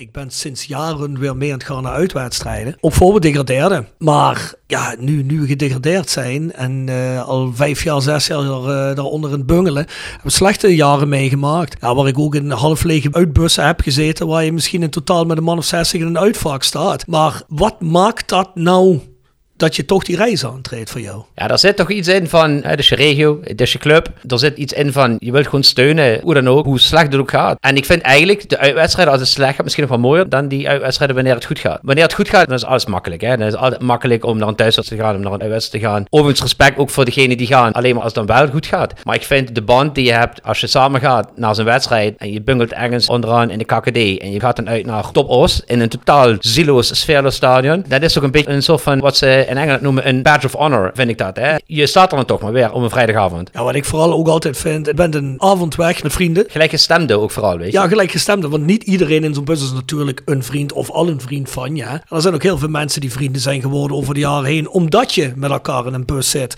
om naar een uitwedstrijd te gaan en je biertjes drinkt en Absoluut. bijvoorbeeld naar een kampioen 4, 4,5 uur met een bus onderweg bent, want die bus die rijdt geen 120, hè, dat je drie uurtjes in Leeuwarden bent. Die bus die rijdt meestal een kilometer of 90 tot 100. Reis ook bij. Met name die busreizen, er zaten echt een paar legendarische bij. Ik denk dat een hele hoop luisteraars die ook regelmatig in de jaren 90 meegingen, kunnen ze waarschijnlijk nog een uitwedstrijd herinneren uit tegen Heerenveen. Dat we een gegeven rijden waren. En dat iemand zei, hey kijk daar, we zitten hier bij het Olympisch Stadion in Amsterdam. En iedereen zei van, what the fuck doen we hier, weet je? We waren gewoon totaal verkeerd gereden. Dus we zijn uiteindelijk voor de afsluitdijk naar fucking Heerenveen gereden. En dat zijn gewoon zo van die momenten dat je denkt van, wat doe ik hier? Achteraf, daar kan iedereen er echt enorm om lachen. Ik heb denk wel honderden van dat soort momenten. En dat denk ik nu nog altijd, 30 jaar later, met heel veel liefde en warmte aan terug. Hey Ivo, je noemt uh, de Breco-bus. En dat is natuurlijk iets uit de Roda-verhalen. Kent menigeen dan wel de verhalen van uh, als je er zelf nooit mee bent geweest. Je zegt een wilde bus. Ja goed, hoe ging dat in zijn werk? Want hoe wij dat tegenwoordig kennen, uh, is dat natuurlijk allemaal tot in de puntjes georganiseerd. Was dat dan een bus die gehuurd werd en waar gezegd werd, ja goed, hier is het stadion, tot ziens, koop er een kaartje en we zien jullie? Of was dat toch ook wel meer georganiseerd? Kun je eigenlijk niet vergelijken met tegenwoordig. Ik heb eigenlijk echt die allerlaatste periode van de Brekobus, ja, dat waren mijn eerste uitwedstrijden. Dus ik heb dat, eigenlijk dat allerlaatste stukje heb ik wel nog actief meegemaakt. En ja, dan vertrok je gewoon een bus vanuit een café, Café het Palet. Destijds kon je gewoon instappen. Eh, je kon gewoon stoppen onderweg waar je wilde. Eh, er waren eigenlijk geen afspraken met de club. Ik kreeg wel de kaarten via Henk Bakker, kregen wij volgens mij destijds altijd. Uh, ja, je kon eigenlijk doen en laten wat je wilde. Uh, er was eigenlijk geen regulering, geen strikte regels zoals we die nu kennen rond uitwedstrijden. Dus een hele andere tijd wat betreft. Er is heel veel veranderd in die, uh, in die 25 jaar. En toen het fanproject dus eigenlijk ja, heel veel dingen formaliseerde wat het uh, fanatiekere supportersgedeelte aanging. En waar de busreizen dan ook in werden meegenomen. Waren er toen al strikte reguleringen in 98 of kwam dat ook eigenlijk later allemaal pas? Nee, eigenlijk allemaal later pas. Eigenlijk pas later zie je dat vanuit de clubs veel meer regels zijn opgesteld, ook vanuit de uitclubs. Uh, vanuit de lokale driehoek, maar eigenlijk in die beginjaren, want fanback kon je ook gewoon doen en laten wat je, wat je wilde. Je kon gewoon stoppen onderweg waar we wilden. Uh, ja, je moest stewards meenemen, dat was de enige verplichting eigenlijk. Maar die beginjaren zijn echt niet te vergelijken met de regels zoals ze nu zijn. Je kon eigenlijk gewoon doen en laten wat je wilde, overal stoppen. De stad in. Dat kan je tegenwoordig eigenlijk ook nergens meer. Maar we zijn destijds volgens mij ja, bij een heel groot aantal clubs we gewoon, kon je gewoon de stad inlopen. Een café inzetten voor de wedstrijd. Ik kan me nog herinneren bijvoorbeeld RBC en Roosendaal, AKC, Heerenveen. Dat waren allemaal clubs waar je gewoon voor de wedstrijd uit de bus stapte daar, het café in de stad in gewoon overal vrij kan rondlopen. Ja, dat kun je tegenwoordig denk ik niet meer voorstellen. Dat dat nog ja, bij een uitwedstrijd met alle regels. Het fanproject, je zegt het zelf net al, hè, is eigenlijk een beetje de formalisering van, uh, van de oude Noordzijde vroeger. Hoe onderscheidt zo'n groep zich eigenlijk en hoe is het over de jaren ontwikkeld als groep die naar uitwedstrijden gaat? Want ja, in het begin was dat natuurlijk het fanatiekste van de fanatiekste. Ook in de beleving en ruwheid. Heeft die groep zich toch qua demografie een beetje veranderd over de jaren? Of is dat eigenlijk altijd hetzelfde gebleven voor uitwedstrijden? Uh, nou, het Fanpack stond altijd bekend voor de toch fanatiekere doelgroep. Hè? Ja, toch veel uit de harde kern, uh, et cetera. Ja, je ziet eigenlijk, ja, sinds vorig jaar heeft de echte harde kern, de NSC uh, en Ultras Kerkrade zich min of meer afgesplitst naar een nieuwe vereniging. Toch trekken wij nog altijd wel heel veel mensen, ja, en dan met name denk ik toch de dertigers, veertigers. Uh, je ziet eigenlijk nu de oude Noordzuiders die met hun kinderen bij ons meegaan in de bus. Die doelgroep die is nog altijd van de fanpack wel. Dus wel nog altijd een fanatiekere aanhang, maar wel gedeelte denk ik wat het nu toch in de laatste jaren iets rustiger aandoet. Voor. Dat is ook wel logisch, hè. iedereen wordt ouder hè, door die jaren heen. Hè. Toen ik in het begin meeging was ik 17. Ja, dan zit je er heel anders in dan nu, nu je in de 40 bent. Dus ja, dat geldt voor iedereen denk ik uit die tijd. Ja, je bent veel uitwedstrijden geweest. Ja. Je omschrijft net al een beetje de sfeer. Het bezoeken van een uitwedstrijd vroeger, we hebben het er net al over gehad, uh, ging je misschien nog niet per se met de bus, maar dan heb ik het vooral over begin jaren 90, mm -hmm. jaren 80. Ja, je kon gewoon op vrij vervoer met de trein gaan. Je kon ook vaak gewoon aan het uitvak nog een kaartje kopen. Klopt. Ja, die tijden zijn natuurlijk al lang vervlogen, maar uh, ja, we hebben er net al een klein beetje in geïnd. Dat was vaak met gevaar voor eigen leven. Ja, dat klopt, maar dat gewoon ook op een gegeven moment voor de eerste jaren dat je per se met een bus moest gaan. Want ik kan me echt nog wel een paar wedstrijden herinneren, uit tegen Utrecht bijvoorbeeld. Dat was die befaamde wedstrijd waarin dat Jacobs scoorde. Je wordt dan niet als een sluis ingereden, maar je werd dan gewoon uh, ergens bij het stadion gewoon gedumpt. En dan moest je langs de meest harde kernachtige toestanden lopen. En dan was het echt letterlijk van, nou, je stapte uit bij de bus. Het uitvak was een 200 meter verder. En jongens, we zien jullie daar wel misschien. Ja, daar maakte echt de meest bizarre dingen mee. Ajax uit trouwens ook. Is dan ook met die befaamde bekerwedstrijd daar een keer misgegaan. Nee, ik moet zeggen, de uitwedstrijden nu zijn wel echt veel, veel veiliger. Er kan eigenlijk niks misgaan. Destijds was het wel echt zo in die eind jaren 90. Was het soms echt, nou, ik wil niet zeggen rennen voor je leven. Maar het was wel dat je dacht van, oké, we moeten nu wel bij elkaar blijven. Want het slechtste wat je dan kunt doen, is jezelf laten afsplitsen. Want dan word je ook een doelwit. Hebben jullie er veel meegemaakt? Nou ja, ik heb dat echt wel diverse keren, zeker zo die jaren 70, 98, 99. Uit tegen Feyenoord, kunnen goed, de spelen rode gelijk. En Feyenoord die miste daar weer een keer een kans op een Europese plek. Of weet ik het. En dat daar gegeven beneden, echt, dat daar de hele harde kern voor mijn gevoel, stond daar aan de poort te trekken waar één slotje aan zat. Dat je dacht van, oké, ben je blij dat je weg bent. Terug uit, inderdaad, hè, dat je gewoon een vogelvrij bent, gewoon van een tijdje. Feyenoord uit, laatste bekerfinale die we gespeeld hebben, 2008 was het geloof ik. Ook idem, dat je op een gegeven moment vanuit de trein moet je dan naar de Kuip lopen en is het van, uh, good luck, weet je. Ja, nou, tot aan het hek wat station eindigt. Dat is dan de verantwoordelijkheid van de sport spoorwegpolitie. In het stadion is de verantwoordelijkheid van de club. Maar tussen waar je naar buiten loopt is het station. En tussen de poort waar het begint bij het uitvak. Of bij de vakken waar de Roda spots heen moesten. Ja, was het van jongens, uh, als je het maakt, maak je het. Maak je het niet, dan jammer dan. Dus ik heb wel het idee dat dat nu wel stukken beter gaat. Wat was je laatste uitwedstrijd, Patrick? Mijn laatste, dat is volgens mij VVV uit geweest afgelopen seizoen. Dus vorig seizoen? Ja, klopt. Ja, en als je dat nou zou moeten vergelijken met je eerste uitwedstrijd toen, wat is dan het grote verschil? In ieder geval, het uitpubliek is wel wat gemixter. Uh, Oké, die allereerste Roda deed in principe mee om de titel. Ondanks dat Ajax zo ontzettend goed was. Dus toen was er ook heel veel animo. Maar als ik, als ik hem ietsje later trek, zeg maar eind jaren 90. Toen was de kern was heel hecht. Toen begonnen we net met die Noordside een beetje te reizen. Daar hadden we de meest gemeleerde soorten bussen. Ik ging soms met een stadsbus. De andere keer gingen we weer met een touringcar. En de andere keer gingen we weer in een klein busje. Maar de kern was gigantisch hecht. Daar zat er nog een Jens bij. En daar zat een Mo bij. Art zat erbij. Pieter zat erbij allemaal namen die wellicht voor de wat meer neutrale luisteraar niks zegt. Maar ja, goed, degene die destijds meegingen, die zullen die namen heel veel zeggen. We hadden gewoon een vaste kern van 250, 300 man. Die gingen gewoon altijd. En dat is anders dan die groep die nu altijd gaat. Tenminste, maar misschien is dat ook een generatiedingetje. Maar de leeftijd lag hoger. Iedereen was 30 plus. En je kon het je niet voorstellen dat je niet ging. Ik heb het idee dat nu wat gemixter is. Die ultras, die, die zijn ook wel hecht, heb ik het idee. Maar toch anders. Die zijn jonger. Die beleving is anders. Veel meer op sfeer gericht. Wij waren minder op sfeer gericht, maar veel meer op loyalty. Van, je moest er gewoon zijn. Maar ik denk dat het ook een dingetje is qua generatie.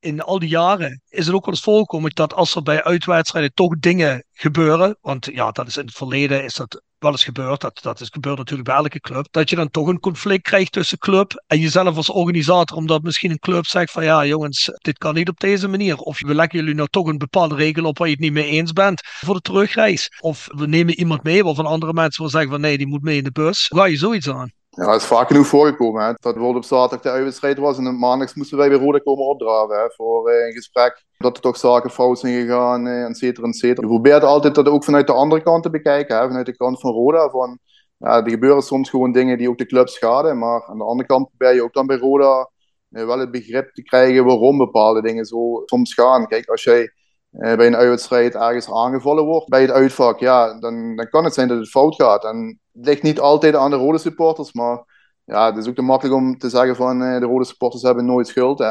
Je moet altijd een middenweg in proberen te vinden, denk ik. Uh, ook met de club. Dus het is wel, denk ik, wederzijds begrip. maar er zijn ook wel in het verleden wel eens hele felle discussies, ook met andere directies met name geweest over de uitwedstrijden. En er is wel eens gezegd van ja, jullie mogen niet meer rijden of jullie mogen geen bier meenemen op de heenweg. Ja goed, daar gaan we toch altijd tegen in, want we staan wel voor bepaalde filosofie hoe je zo'n uitwedstrijd zou moeten kunnen beleven. Maar ik moet zeggen, door de, laatste jaren is dat ja, is denk wel het wederzijds begrip. Contacten wat ik zei met Cyril en Bart, ja, die zijn ook gewoon goed. Dus um, ik denk dat we daar altijd wel uitkomen. Maar wat ik al zei, door de jaren heen is het fanperk wat rustiger geworden.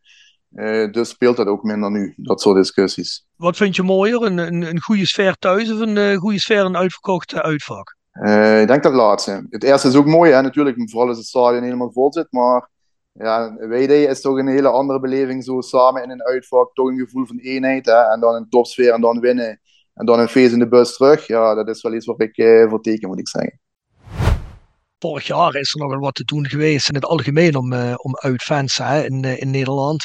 Uh, heb jij nou eigenlijk het gevoel dat als we met Roda onderweg zijn, dat er nou echt zoveel aan de hand is dat er strikte maatregelen voor nodig zijn? Of heb je zoiets, nou ja goed, het zijn fanatieke mensen, die zijn emotioneel en er wordt wel eens wat geschreven, dan is misschien eens een keer een handgemeen ergens. Maar het is niet zo dat we daar in Nederland collectief iets mee moeten gaan doen. Want er was vorig jaar was vaak het geluid eigenlijk misschien geen uitfans meer. Ik ben sowieso nooit voor het collectief straffen geweest daarnaast denk ik ook, ja, in Nederland kunnen we ook wel uh, goed overdrijven. Hè? Er uh, gebeurt iets kleins en dan uh, maken we meteen maken van een mug een olifant. dat kunnen we heel erg goed in dit land. Zeker als je het vergelijkt met, met andere landen, Engeland of Duitsland, hoeveel mensen daar reizen, hoeveel shit daar gebeurt. Maar het is wel een hele andere soort cultuur. En hier zijn we nogal snel van, laten we maar gewoon collectief straffen. Dat is makkelijker dan dat we moeite gaan doen om de individuen eruit te pikken.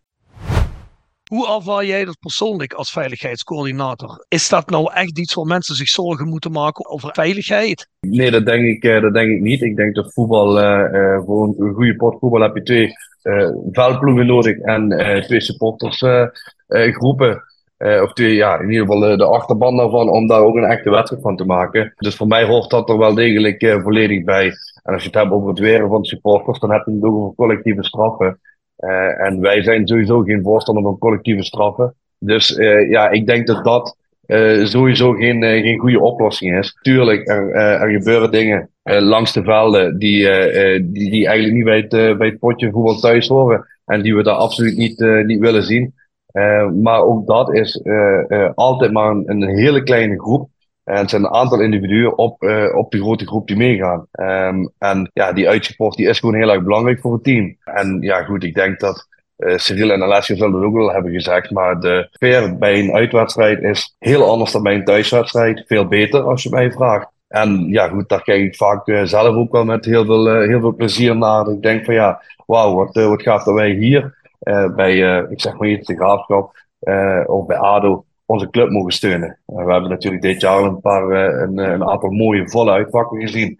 En dan denk ik dat we al een hele hoop hebben gehad waar we trots op mogen zijn dit jaar. En als je dat ziet en dan ook ziet hoe je dat goed kunt organiseren. En daar ook de complimenten van krijgt. Als je kijkt naar, uh, bij ADO kregen we de complimenten, bij NAC kregen we de complimenten over hoe goed en gestructureerd dat het met onze supporters te organiseren is. Dan denk ik dat dat ook juist een teken moet zijn dat je zeker niet van uh, uitsupport af moet willen landelijk. Dus jij vindt dat toch wel een tikje overdreven? Ja, want ik, ik denk niet dat je op basis van, uh, van, van incidenten zo'n besluit moet, moet nemen. En tuurlijk, het gebeurt, er gebeurt wekelijk wel ergens Ik zag toevallig net ergens op Twitter voorbij komen een of ander filmpje in Den Haag bij een amateurwedstrijd. Waar het op, de, uh, op het veld en daarnaast op de parkeerplaats uh, er heftig aan toe ging. Maar of dat dan meteen reden is om dan maar uitsupporters helemaal in de band te doen. Ik denk niet dat dat een, een oplossing is. Ik denk niet dat het spelletje mooier maakt. Nou hadden we vorig seizoen heel eventjes de discussie in Nederland. Er waren geluiden, misschien moet je uitsupporters helemaal gaan bannen, omdat er nogal wat dingen gebeurden. Hoe staan jullie tegenover dat soort geluiden? Dat, dat, uh, dat is zeker niet nodig. Het gaat uh, vooral, uh, als het misgaat, ja, dan is het of tegenwoordig met bier gooien of met, met ja, laatst dan, gisteren nog, uh, de zo met vuurwerk of iets. Kijk, tijdens de wedstrijd gebeurt er bij ons in ieder geval vrijwel nooit iets. Dus uh, vanuit onze kant is dat, onze kant is dat helemaal niet nodig. Dus uh, in principe hebben wij bij Rode alles onder controle, want er wordt gewoon goed afgestemd met supportersgroepen. Heb jij nou ook het gevoel dat sinds misschien dit jaar, vooral met dat gooien met bier en dergelijke, dat er veel meer interne controle ook is bij de supporters? Dus dat er meer sociale controle is, dat je daar ook weinig over hoeft op te treden? Bij thuiswedstrijden wel, uitwedstrijden misschien iets minder. Maar bij NEC hebben we het meegemaakt moet ik zeggen, de eerste die bier gooide, die heeft heel netjes de rest van de wedstrijd uh, zich wel gedragen. Maar ja, je hebt natuurlijk ook die jongens die beschermen elkaar ook. Dus uh, ja, dan gaan ze in, in, een groepje omheen staan. Maar kijk, bij Roda, wij, wij hebben zelf geen enkele wedstrijd uh, volgens mij gehad waar het door ons is gebeurd. Misschien alleen de graafschap uit, maar... De graafschap uit, ja. ja ja, mhm. voor de rest, eh, kijk, bij ons is dat best wel onder controle, moet ik zeggen. Dus, uh, Wat bij de graafschap uit kreeg ik ook het gevoel dat ook heel snel vanuit, uh, vanuit de supporters, vanuit veel, zeker het fanatieke gedeelte van de supporters, toch wel heel snel gezegd wordt: hé hey, jongens, laat die zeik. Ja, dus ja. ik heb wel het gevoel dat wat dat betreft, dus echt van dit soort onzinnige, onzinnige dingen, ik ben zelf vaak bij uitwedstrijden toch eigenlijk nauwelijks voorkomen. Hè? Dus dat is ook goed te weten voor de mensen die zeggen van, nou ja goed, ik ga eigenlijk nooit naar een uitwedstrijd, maar het gaat zo lekker met Roda. Ik wil ook wel eens een uitwedstrijdje gaan bezoeken. Hè? Ja, ik kan zelf als uh, supporter en iemand die, uh, nou ja, eigenlijk wanneer die kan meegaat, naar uitwedstrijden toch ook wel zeggen, ja, dat, ja, dat soort dingen gebeuren vrijwel niet. En dat is eigenlijk altijd wel een goede sfeer in, in, eh, in het uitvak, wordt veel gezongen. Hè? De mensen die het meest fanatiek zijn, die meegaan, die mensen die zorgen dan ook meestal er wel voor dat er een goede sfeer is. Dus ik kan dat iedereen wel een keer aanraden. Het is best wel een leuke ervaring om naar een uitwedstrijd te gaan. En we hebben dan natuurlijk uh, jongens zoals Alessio en uh, Cyril, die uh, als je daar een beetje, als je daar binnenkomt en je denkt, ja en wat nou, die je kunnen opvangen natuurlijk. Hè? Want voor die mensen zijn jullie toch zeker dat? Weten, hè? kijk, we, we zijn natuurlijk in dienst van Roda. We, be belangen, we behartigen de belangen van Roda en natuurlijk van alle, van, alle Roda-fans en in die hoedanigheid zijn wij ook bij, eh, bij uitwedstrijden zijn wij gewoon uh, aanspreekbaar. En uh, ja, als mensen vragen hebben, laat het ons zeker weten. Ja, daar zijn we daarvoor. Nou. En ik, ik wil zeker qua sfeer een van de beste uitvakken hebben. Afgelopen wedstrijd tegen NEC, ik heb begrepen op tv waar alleen wij te horen. NEC is geen moment, geen moment uh, te horen geweest. Ja, NEC was op een gegeven moment te horen toen ze, toen ze veel voorstonden, maar het waren ja, de laatste tien minuten. Dus uh, ja. ja. kijk, you only sing when you're winning is hier uh, van toepassing. Dus dat is bij ons niet het geval, dus dat is mooi.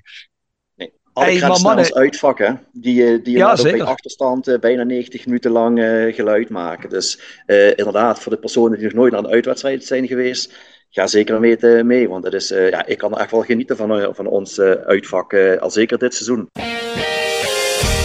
Jolis Jo wordt gepresenteerd door RodaJC.goals. Het Instagram-account voor je dagelijkse portie Roda-content. Iedere dag een doelpunt uit onze rijke historie. Van Aruna Kone tot Shane Hanze. Van Bob Peters tot Dick Nanninga. Volg RodaJC.goals op Instagram. Tevens gesteund door Metaalgieterij van Gilst. Sinds 1948 uw plek voor gietwerk in brons. Van brons, van Gilst. En Hotelrestaurant de Veilerhof. Boek een overnachting of ga heerlijk eten in het mooie bergdorpje Veilen. Voor boekingen ga naar www.veilerhof.nl. En Barber Road. Rode supporters in hart en kapsel. Ontdek Barber Road, de barbershop waar jouw passie voor rode JC tot leven komt. Laat onze getalenteerde barbers je haar en baard verzorgen met vakmanschap en creërend look die jouw liefde voor de club uitdraagt.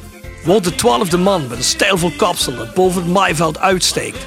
Je vindt ons in Bouwbach en in het Park Zuid-Limburg Stadion. Boek je afspraak op www.barberroad.nl Patrick, heb jij een away day goal voor ons? Absoluut. In 1999 speelde Roda uit tegen Utrecht. Roda won die wedstrijd in de laatste minuut met 1-2. Met een doelpunt van een lokale jongen, Bas Jacobs. Ah. Volgens mij is dat ook een van de weinige treffers die hij heeft gemaakt. Die heeft daarna volgens mij geen hele lange profcarrière gehad. Die is volgens mij daarna uh, volgens mij naar de graafschap gegaan of weet ik het. Maar daar hebben we daarna niet meer heel veel van gehoord. Maar dat was op dat moment nationaal nieuws. Nationaal nieuws? Nationaal nieuws. Dat Bas Jacobs gescoord. Bas, Bas Jacobs, absoluut. Ja. Ja, zo iemand moet je eigenlijk ook een keer in de podcast hebben. Hè? Iemand die eigenlijk helemaal niet veel heeft gedaan, maar die toch een bizarre treffer ergens heeft gescoord. Volgens mij is zo'n jongen wel zijn hele jeugd bij Roda gevoetbald. Hè? Ja, inderdaad. En ja, goed, hij draaide toen in een fantastisch team mee. Hè? Dat is het team wat toen bijna in de Champions League kwam, wat op de laatste speeldag tegen RKC uit, helaas weggooide. Ja, Jacobs scoorde toen. was echt een geweldige wedstrijd. was echt een mega sfeer. was echt een Engelse wedstrijd. Was het. Nee, Jacobs scoort, wat ik me nog kan herinneren, in de laatste minuut. prachtige kopgoal. En het gebeurde precies voor onze neus. Echt het hele uitvak ging compleet zijn dak. Echt een top middag was dat. Dat is niet voor niks hè, dat uh, mensen zeggen de best dates are the away days. Hè. Het is gewoon qua sfeer en, en, en, qua beleving. Uh, maar dat is al altijd zo geweest. Is een uitwedstrijd gewoon niet te vergelijken met een thuiswedstrijd. Ik blijf erbij, een uitverkocht stadion thuis weegt niet op tegen een uitverkocht uitvak waarbij je helemaal met z'n allen door het dak gaat als je met NAC uitwint. Of bij Vitesse ooit uitwint.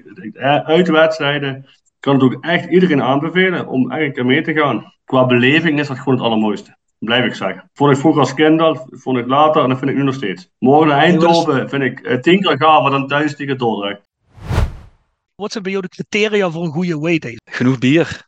Een niet te kort reisje zodat je wel even een paar biertjes op kunt hebben. En dat je dan, als je dan uitstapt, denk je denkt, oh, lekker, uh, mooi. Ik vond het altijd, uh, de, als je van die reisjes naar een uh, Zwolle of Almelo had, niet te ver, maar ook niet te, te kort bij. vond ik dat qua afstand altijd heel fijn. Ik heb wel, denk ik, wat uitwedstrijden die in mijn ogen hè, voor mij in de top, top 5 staan. ik denk, ik ben een keer aan de hand van Gregor van Dijk het veld opgelopen in Alkmaarderhout. Ja, het stadion staat niet meer. Dat is wel echt chic. Ik kan het me nog zo goed herinneren. Roda verloor die dag wel, maar het maakt wel indruk op je. Ja, kijk, en als je bijvoorbeeld hebt maar over... toen zat je nog niet bij Ultras Kerkrade, Toen zat ik nog niet bij Ultras Kerkrade, nee, nee, nee. Toen was je met de kidsbus mee, denk ik, of niet? Ja, toen bestond Ultras Kerkrade ook nog niet. Dus uh, dat is, nee, nee. Uh, dat is uh, ja, denk ik, een jaar of 17 geleden, 18 of zo. Dus dat is wel, is wel even terug. Ja, Alkmaar de Hout bestaat natuurlijk ook al redelijk ja, lang niet meer. Um, NAC in de promotie toen, hè, met, met, die promotie was ook heel leuk. Maar normaal vind ik dat gewoon echt een hele, hele saaie WD. Ook vanwege het vak. Hè, dat speelt ook natuurlijk mee. Zit je in een vak waarbij je een beetje goed zicht hebt op het, op het, op het veld. Ja, dat, dat werkt ook altijd automatisch sfeer verhogen. Omdat je dan veel duidelijker meekrijgt wat er nou allemaal uh, precies gebeurt op zo'n veld. En uh, ja, je bent ook veel beter te horen dan, uh, dan in zo'n vissenkom. Maar toch, die dag was natuurlijk gewoon bijzonder. Maar ja, als ik bijvoorbeeld kijk naar een, een Heracles waar je dan 0-5 een keer wint, ook al is het op zondagmorgen, ja, dat zijn wel, dat zijn wel de leuke dagen. Wat is volgens jou het slechtste uitvak in Nederland? Ja, NAC, uiteraard. Dat is het beste, het beste uitvak. VVV toen het Hector nog was? CV was vroeger heel slecht. Nu, moet ik wel zeggen, heb je echt heel top zicht. Heel erg leuk. Uh, maar zo'n... Uh... Ik vond het met Hek vond ik het wel ruiger, moet ik zeggen. Dan, dan mocht ja, je tenminste altijd opklimmen. Ja, de, het, het, zag wel er ruig uit, maar je, je, zag helemaal niks van de wedstrijd. Ja, ik moet zeggen, kijk, zo'n uitvak als bijvoorbeeld uh, een Sparta of een Excelsior. Je hebt daar wel gewoon heel erg goed zicht op het veld. Dus dat, dat, is ook, dat is ook wel wel zo. Ja, goed, zolang het maar niet. en en de verschillen zitten ook weer in de Eredivisie en de Eerste Divisie uitvakken. Ik vind dat je in de Eerste Divisie ja, over het algemeen wel redelijk goed zicht hebt op het veld. Maar ja, in de Eredivisie zit je natuurlijk weer met een Ajax en PSV. Dat is gewoon ja, belabberd. de mooiste WD, dat was niet zozeer een Nederlandse competitiereis. Ik denk altijd Bordeaux. ook wel een fanpackreis was dat destijds. Uh, ja, daar stond gewoon drie dagen de stad op de kop uh, in, de, in de kroeg, uh, daar in de Irish Pub van Bordeaux. dat was één groot feest. denk Bordeaux voor iedereen die dat meegemaakt heeft destijds was ja, WD nummer één, denk ik. Nog misschien wel mooier dan Milaan, want er waren wel heel erg weinig kroegen destijds. En als je kijkt naar de competitiewedstrijden, ja, dan toch denk ik de promotie. Ja, de promotie in Breda met zoveel bussen, echt zo'n feest op de terugweg en dan naar de markt doorrijden. Ja dat is natuurlijk wel het ultieme en ik hoop dat we dat snel uh, weer eens een keertje gaan meemaken. Ik hoop het ook. en als je dan zegt, dit was een away day uit mijn oogpunt echt een ramp. Um, ja, weet ik niet meer precies welke away days het waren, maar we hebben nog eens een probleem gehad met bussen die kapot gingen onderweg. En dat is natuurlijk voor, uh, ja, voor een organisatie is het natuurlijk wel een nachtmerrie. want je wilt eigenlijk alle mensen uh, zo goed mogelijk op de plaats van bestemming zien te krijgen. En als dan de bus kapot gaat, ja, dan moet je echt improviseren we hebben dus alles afgebeld hè, tijdens de reis. Hè. Dan zit je dus in een volle bus eh, te bellen. Uh, naar de ene busmaatschappij naar de andere om nog, om nog een bus geregeld te krijgen, zodat je in ieder geval de tweede helft nog kunt zien. Ja, dat zijn wel, uh, dat zijn echt nog maar die reizen, zal ik het zo zeggen. Nou, ik kan me nog herinneren dat we bij een uitwedstrijd naar Tilburg, volgens mij voor de beker, een keer uh, volgens mij een uur of anderhalf uur aan het loon hebben gestaan, omdat de bus al na vijf minuten kapot ging. Ja, dat was, een van, uh, dat was een van die uh, reizen inderdaad, ja. Dan lukt het inderdaad wel nog, dat is wel mooi dan, dat je toch nog iedereen uiteindelijk daar krijgt, ook al mis je dan een helft, ja. Moet ik zeggen, we zetten ons wel altijd in om iedereen altijd op plaats van bestemming te krijgen. Ook als een andere vereniging trouwens pech heeft. We hebben laatst ook, was de chauffeur van de SV de Koempeltribune onwel ja, dan neem je toch mensen, van hun laat je niet mensen staan. We nemen altijd iedereen mee. Uh, of het nou de SV is, een andere vereniging of uh, SV de Koempeltribune. Ik vind dat eigenlijk altijd iedereen op plaats van bestemming moet komen. Dus wat dat betreft is die solidariteit er wel, uh, denk ik, onderling. Wat is voor jou het leukste uitvak? Belangrijk vind ik het zicht. Ik vind bijvoorbeeld morgen vind ik wel een prettig uitvak. Niet dat dat nou zo'n geweldig stadion is, maar het is wel een prettig uitvak.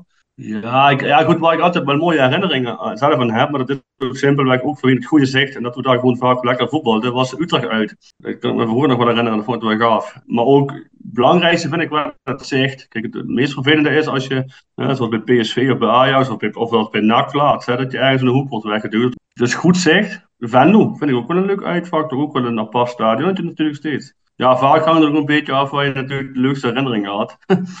dus dat speelt ook wel een beetje mee natuurlijk. Als jij nou puur kijkt uit een rode supporters oogpunt, hè, want je bent natuurlijk ook rode supporter, behalve dat je veiligheidscoördinator bent. Wat vind jij nou prettige uitwedstrijden om te bezoeken bij welke clubs? Uh, ja, in de tijd dat ik gewoon echt als supporter ging, heb ik ook niet zo heel erg veel stadions uh, bezocht. Ik moet zeggen dat ik het uh, destijds de play-offs, de play-off uitwedstrijd bij Sparta vond ik een, vond ik een hele mooie. maar dat is ook gewoon de hele, de hele beleving van dat stadion natuurlijk. Uh, ik ben een aantal keer bij Willem II geweest. En Willem II, ja, daar zit toch altijd een, een beetje een rauw randje omheen, dat je tussen die twee uh, uitvakken in zit. Maar ja, ondertussen met, uh, met die glaswand die ervoor is gekomen, is dat ook geen fijne uitwedstrijd meer. Zoals ik het in ieder geval begrijp. Hetzelfde geldt ook van Navidad. Het is ook geen fijne uitwedstrijd omdat je in die vissen komt zit. Ik denk dat dit jaar dat ook heeft laten zien met de warmte erbij dat het eigenlijk een hele vervelende uitwedstrijd is geworden. Voor uh, zo goed als, als alle supporters, ondanks dat we daar natuurlijk wel uh, een mooi resultaat boeken. Ja, goed, voor mij, voor mij nu is het natuurlijk ook een, een hele andere uh, ja, beoordeling, ook heel anders wat een leuke uitwedstrijd is. Kijk, en, nu gaat het voor mij ook over uh, hoe, hoe goed kun je afspraken maken met de, ja, met de tegenstander. Kijk, je moet daarbij, daarbij proberen dicht bij elkaar te blijven en ook realistisch te blijven. En kijk, als, iets, als een keer iets gebeurt wat niet heel erg spannend is, dan moet je ook kunnen zeggen, ja, we, we bewegen even mee. En sommige uh, collega's van mij die, die gaan er ook meteen er heel fel op in. En dan denk ik van ja, dat kan ook juist averechts werken. Dus ik beoordeel het nu heel erg anders. Zoals ik naar een uitwedstrijd ging, ja, dan is het vanaf het moment dat je in de bus stapt, begint die reis al natuurlijk. Hè. Dus dan is het van ja, goed, hoe lang ben je onderweg? Dat dat speelde altijd mee. En dan denk ik van ja, goed, wij hebben altijd het bijkomende nadeel dat je altijd al een uur onderweg bent voordat je überhaupt de provincie uit bent. Dus dat speelt altijd mee in hoe leuk een uitwedstrijd is. En natuurlijk van ja, het vak en hoe je daar, eh, hoe je daar uiteindelijk eh, onthaald en behandeld uh, wordt. Kijk, Almelo is wel een, eh, een best stuk rijden, maar volgens mij is Almelo wel een van de, uh, Erik was wel een van de clubs waar je heel goed ontvangen wordt altijd. ik denk dat daar ook een hele hoop altijd een, een, een, een, goede ervaring hebben gehad. Dus dat is, ja, ik denk dat dat voor mij wel maakt van ja, wat maakt nu een goede, een leuke uitwedstrijd en wat een, een slechte. Slechtste uitvak, ah, die is niet zo moeilijk. Dat was voor mij altijd uit tegen Vitesse. Vitesse, daar keek je toen al tegen een net aan. Dat was een wit net, waardoor dat je echt helemaal niks zag. Feyenoord ben ik ook geen fan van. Qua uitvak, ook daar is het vaak slecht. Dus ja, dat zijn mijn twee mensen favorieten. Ah, ik kan me nog het uitvak herinneren van, uh, van Monnikenhuizen, Vitesse. Oh ja, ja, ja, ja, ja, ja, ja. dat was een beetje Kalheidestijl. Ja, was precies, dat, ja, klopt. Ik vraag me af of er überhaupt wel een, een, een officieel uitvak was, zolang is dat geleden. Ik denk het wel. Maar je zat volgens mij gewoon ergens, wat ik me herinneren kan, redelijk achter de goal ook. Ja, dat klopt. Het meest bizarre uitvak waar ik ooit ben geweest, dat was op het Oude Kasteel, Sparta. Daar zijn we eens een keer geweest in 96. Dan mochten we op bepaalde delen van de tribune niet staan, omdat die anders, die kon wel eens gaan instorten. Dat was wel echt een van de meest bizarre uitvakervaringen die ooit gehad. Dan zou je nu het hele stadion voor afgekeurd krijgen voor dit soort dingen, hè? Voor jullie het beste uitvak in Nederland? Als ik kijk, daar zijn we al heel lang niet geweest. Qua positie en uh, zicht op het veld vind ik die van uh, AZ heel mooi uitvak. Even denken wat we nou in de KKD. Ik kan wel meteen een paar hele slechte opnoemen. NAC uit bijvoorbeeld, hè, dat je daar weggestopt zit in een uh, vissenkom. VVV uit is ook niet erg een uitnodigend uitvak. Oh, een goed uitvak in de KKD. Ik vind als, dat als jij dan weet, helemaal niet zo erg hoor, moet ik zeggen. Nee, maar de, de hele infrastructuur eromheen. En uh, kijk, je kijkt tegen heel veel hekwerken aan. Uh, dat maakt het, uh, het uh, ja. de look en feel al wat minder vriendelijk. Ik, ik vond Willem II wel een fijne, maar nu hebben die het nak nagedaan. Dus, nou, hebben ze dat dus... helemaal met plexiglas ingekleed? Die hebben ja. ook helemaal dichtgetimmerd, ja. Ik Ja, denk kijk- zelfs dat, eh, dat, dat Roda in het PLS, nog voor, zeker voor de KKD en ik denk van heel Nederland, dat Roda ook een heel fijn uitvak heeft qua zicht en eh, geen belemmeringen richting het veld en wat dan ook. Ja. Nou, dan denk ik dan bij KKD moet je voor Emmen gaan. Een ramp als uitwedstrijd. Oeh, ehm moet je heel even nadenken. Ja, goed. ik, ben er natuurlijk ook wel verbaasd over. eh, ik ben eh, ehm, in de KKD nooit met uitwedstrijden mee geweest als, eh, als supporter. Dus ik kom nu in een heel op stadions voor het eerst. Waarvan ik denk van ja, is dit überhaupt betaald voetbal waardig? En dan, eh, ja goed, dan vind ik voornamelijk natuurlijk de belofteploegen waar we komen. Ja, daarvan denk ik van ja, serieus komt dit door licentie eisen heen als je bij Utrecht komt. En je zit daar, je zit, staat daar achter het doel. Met alle respect met supporters in de stromende regen. Dat vind ik niet eh, dat dat op dit niveau thuis hoort eh, als uitwedstrijd. Eh, en dan, vind ik het des te mooier om te zien dat daar toch nog dit jaar meer dan 100 supporters naartoe gaan naar Utrecht. Om te laten zien ja, dat ze voor een club zijn. En dan kan ik me voorstellen dat dat nog niet echt uitwedstrijden zijn waarvan je denkt, daar wil ik graag naartoe. En dan zeker niet op maandagavond. Dus ja, goed, of dat een ramp is, weet ik niet. Maar ja, goed, vind ik wel een van de, van, van de bijzondere in, in negatieve zin. Het allerslechtste uitvak, ja, Cyril, jij noemde al Breda, hè? daar ben ik het volledig mee eens. En jij, Alessio? Ja, NAC, NAC is echt het slechtste. Ja. Wel natuurlijk bizar dat we natuurlijk wel een van de mooiste uitervaringen hebben gehad met de promotie. Al meerdere keren inderdaad daar. Hè. Ook al, Ja, dit ja. seizoen natuurlijk was natuurlijk ook een mooie overwinning daar. Laten we daar eens heel even bij blijven. Jullie mooiste uitwedstrijd. Als Roda-fan zijn of als SLO? Eh, want ik eerst hele- als SLO? als SLO. En weet je, als je dan toch zou ik zeggen een derby hebt gewonnen. En dan het liefst een, eh, een derby tegen eh, MVV of Fortuna. Hè? Alleen die derbies zijn de laatste tijd maar, eh, nog maar, maar zeldzaam. Maar eh, uit een derby winnen, dat is toch altijd wel eigenlijk een beetje de, de kers op de taart. Ook als SLO of alleen als supporter? Eigenlijk ook beide. Hè, want zeker weet je, zo'n uitwedstrijd als bij, bij MVV. Hè, ik weet hoeveel tijd en moeite erin gestoken wordt om alles in goede banen te leiden. En de afgelopen edities eh, op bezoek bij, eh, bij MVV, ja, die zijn natuurlijk niet helemaal geëindigd zoals we hadden gehoopt hè, qua, qua randgebeuren. Niet, zal ik zeggen, dat de, de schuld alleen bij Rode ligt, absoluut niet. Ik denk zelfs een tegendeel. Maar als je dan toch onder zo'n zware politiebegeleiding dan Maastricht uitgeleid wordt met een overwinning op zak, ja, daar kan ik best wel van genieten hoor. Want jij moet natuurlijk nog eventjes met wat mensen praten daar. Is dat dan een vijandige sfeer of valt dat dan wel mee clubintern? Ik vind wel bij, bij MVV, hè, ik ben dan wel meestal ook herkenbaar als, als, als, eh, als eh, medewerker van de, van de Rode. Voel ik me niet altijd helemaal prettig als je daar in de businessclub staat. Hè. Je, wordt wel, eh, je krijgt wel de nodige vieze blikken richting jouw kant. Dat, dat, dat voel je wel. En als je dan inderdaad toch met die overwinningen naar buiten stapt, dan denk je toch, hehe, lekker. Ja. Ja, SLO kan niet, kan niet echt snel zeggen, want ik ben pas sinds Telstra thuis eh, dat ik uh, help. Maar ik denk ja, als, als fan, ook al hebben- was het een 0-0 was dat, maar eh, Sparta uit in de playoff finale. Die, eh, die heenwedstrijd. Dat was, qua sfeer was dat eh, de beste, denk ik.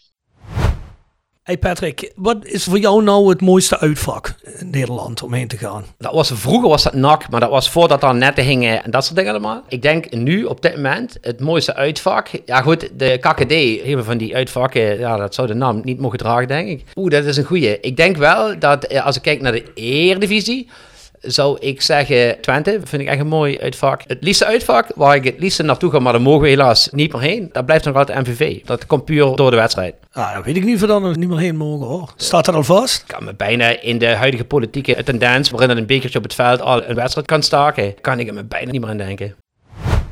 Mogen wij weer uit naar MVV dit jaar?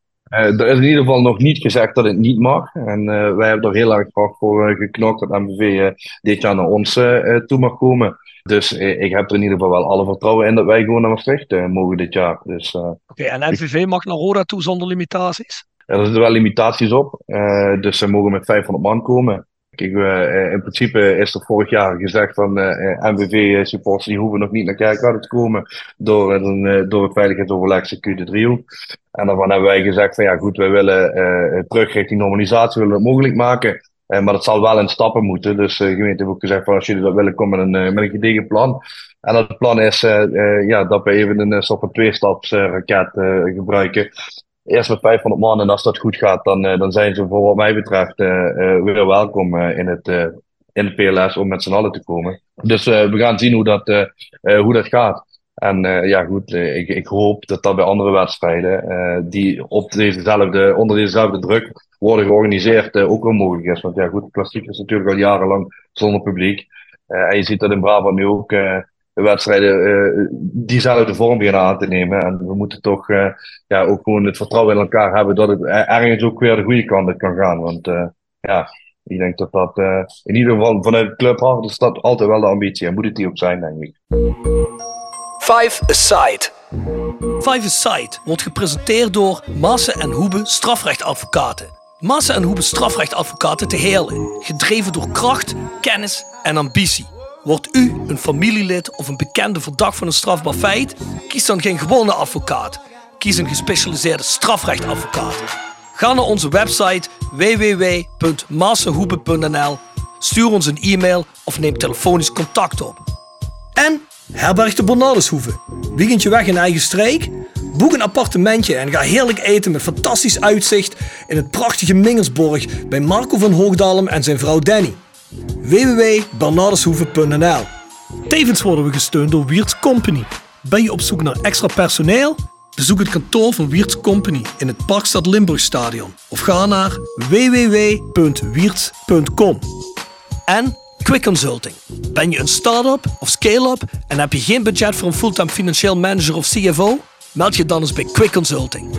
Wij hebben jarenlange ervaring in deze scene en helpen je met het organiseren en toekomstbestendig maken van je financiële processen of met het vinden van funding om ook jouw business te laten vlammen. Wil je graag een keertje kennis maken? Vind ons op LinkedIn en neem contact op met Patrick. Patrick, heb jij een private site voor ons? Ja, inderdaad. Uh, nou, ik zat daar heel erg over na te denken. En gek genoeg kwam ik altijd uit bij de wedstrijd PSV Roda. Dus uh, toen dacht ik, weet je wat, dan bouwen we gewoon een team van spelers die daar ingescoord hebben. De enige die daar niet ingescoord heeft, dat is de keeper. Dat is Zelko Kalac. Maar die hield Roda in 2000 overeind met een score van 0-0. Dan als verdediger André Ooyer. Die scoorde in de halve finale beker 95-96. Dan heb ik Mark Nigard en Gabber Lawal. Die scoorden de 3-2 en respectievelijk de 3-3 uit tegen PSV. Daar heb ik eens een keer een van de eerdere podcasts naar voorwezen. Die werd 3-3. Totaal tegen alle verwachtingen in. En als spits het mooiste doelpunt uit tegen PSV ooit denk ik gemaakt. Aruna Kone. Met een prachtige solo en een prachtige stift. Dus ja, een uh, PSV Roda team. Mooi man, top. Wat is het ergste wat je bij zo'n uitwedstrijd hebt meegemaakt? Of wat je gezien hebt? Ergste wat ik bij een uitwedstrijd meegemaakt. Ik denk wel een paar keer bij Feyenoord uit. Dat je echt dacht van oké, okay, dit gaat echt maar mis. En inderdaad ook een aantal derbies. Ik kan me herinneren MVV uit. Inderdaad, waar je dan ook vanaf het treinstation helemaal vogelvrij was tot het vak. En dan was het altijd van blijf bij elkaar. Er kan in principe niks gebeuren. Als groep ben je altijd sterker. En, uh, maar daar ging het toch wel vrij regelmatig mis. En daar moest je echt letterlijk naar binnen vechten. Is de geluk tegenwoordig wel een stuk minder. Ja, gelukkig wel hè. Voor de mensen die denken nu van... Laat maar. Potverdomme, hij, uh, tegenwoordig... Jaren 90 heb ik het over mensen. Jaren ja, 90 heel eerlijk, tegenwoordig gebeurt daar eigenlijk, ook eigenlijk helemaal niks. Er kan eigenlijk niks. Ja, natuurlijk, hele rare dingen die kunnen altijd gebeuren. Maar dat kan ook als ik nu naar buiten loop, kan het ook. Nee, maar ik moet zeggen, uitwedstrijden tegenwoordig zijn wel echt een heel stuk veiliger. Patrick, heb je nog iets toe te voegen? Zeg je, dit moet ik nog even kwijt als het over away days gaat? Ik wil mensen vooral aansporen van doe het gewoon. Het is gewoon echt gaaf. Er is niks moois dan wanneer een uitvak helemaal vol zit. En de samenhorigheid is anders. De beleving is anders. Het is niet hetzelfde als wanneer je naar een thuiswedstrijd gaat. Je maakt altijd dingen mee. Zoals ik zeg, ze zijn iets minder avontuurlijk tegenwoordig dan dat ze waren. Maar dat is niet slecht. En je komt er altijd anders van terug. En die beleving heb je gewoon nergens anders. Dus ik denk zeker dit seizoen. Ik denk dat Rode ook een hele leuk elftal is ook om uit te gaan supporten. Jongens verdienen het denk ik ook. Spelen goed. En het is denk ik ook wel bewezen dat ploegen die uit een goede fanbase hebben, dat die het ook altijd gewoon beter doen. Kijk naar Twente dat toen eh, promoveerde. Dat is niet in de laatste plaats geweest omdat ze gewoon altijd een vol uitvak hadden. Was ook waar. Rangers dat op een gegeven moment naar het derde niveau degradeert. Namen 5000 man mee naar van die dorpjes. Ja, weet je, uiteindelijk maak je dan na mee. En uiteindelijk heeft zijn ploeg daar ook iets aan. Dus doe het gewoon. Wat vind jij zo prettig aan een autocombi? Want ik kan me voorstellen dat er mensen zijn die zeggen, ah, ik vind net de bus veel mooier, maar ook dat er mensen zijn zoals jij zeggen, ik wil graag met zo'n autocombi. Is dat een andere beleving? Had ik inderdaad over in de voorbespreking, hè, dat ik inderdaad zelf de laatste jaren met vrienden wel vaak over de auto koos. Maar dat had ermee te maken dat we dan voor kozen om een combinatie te maken. Hè. Maar ik weet nog een keer naar AZ gingen en dat we een paar uur van tevoren op, het strand van Egmond aan Zee uh, zaten die vrijheid, dat is het aantrekkelijke van een autocombi. Kijk, ik organiseer nu samen met de andere eh, bestuursleden die beursreizen. Nou, dat doen we hè, ook vol enthousiasme en vol plezier. En dan zorgen we ook ervoor dat mensen gewoon op een goede manier die uitwedstrijd kunnen. Maar ik hoop van ganse harte gewoon dat het gewoon mogelijk blijft dat mensen hun keuze blijven houden.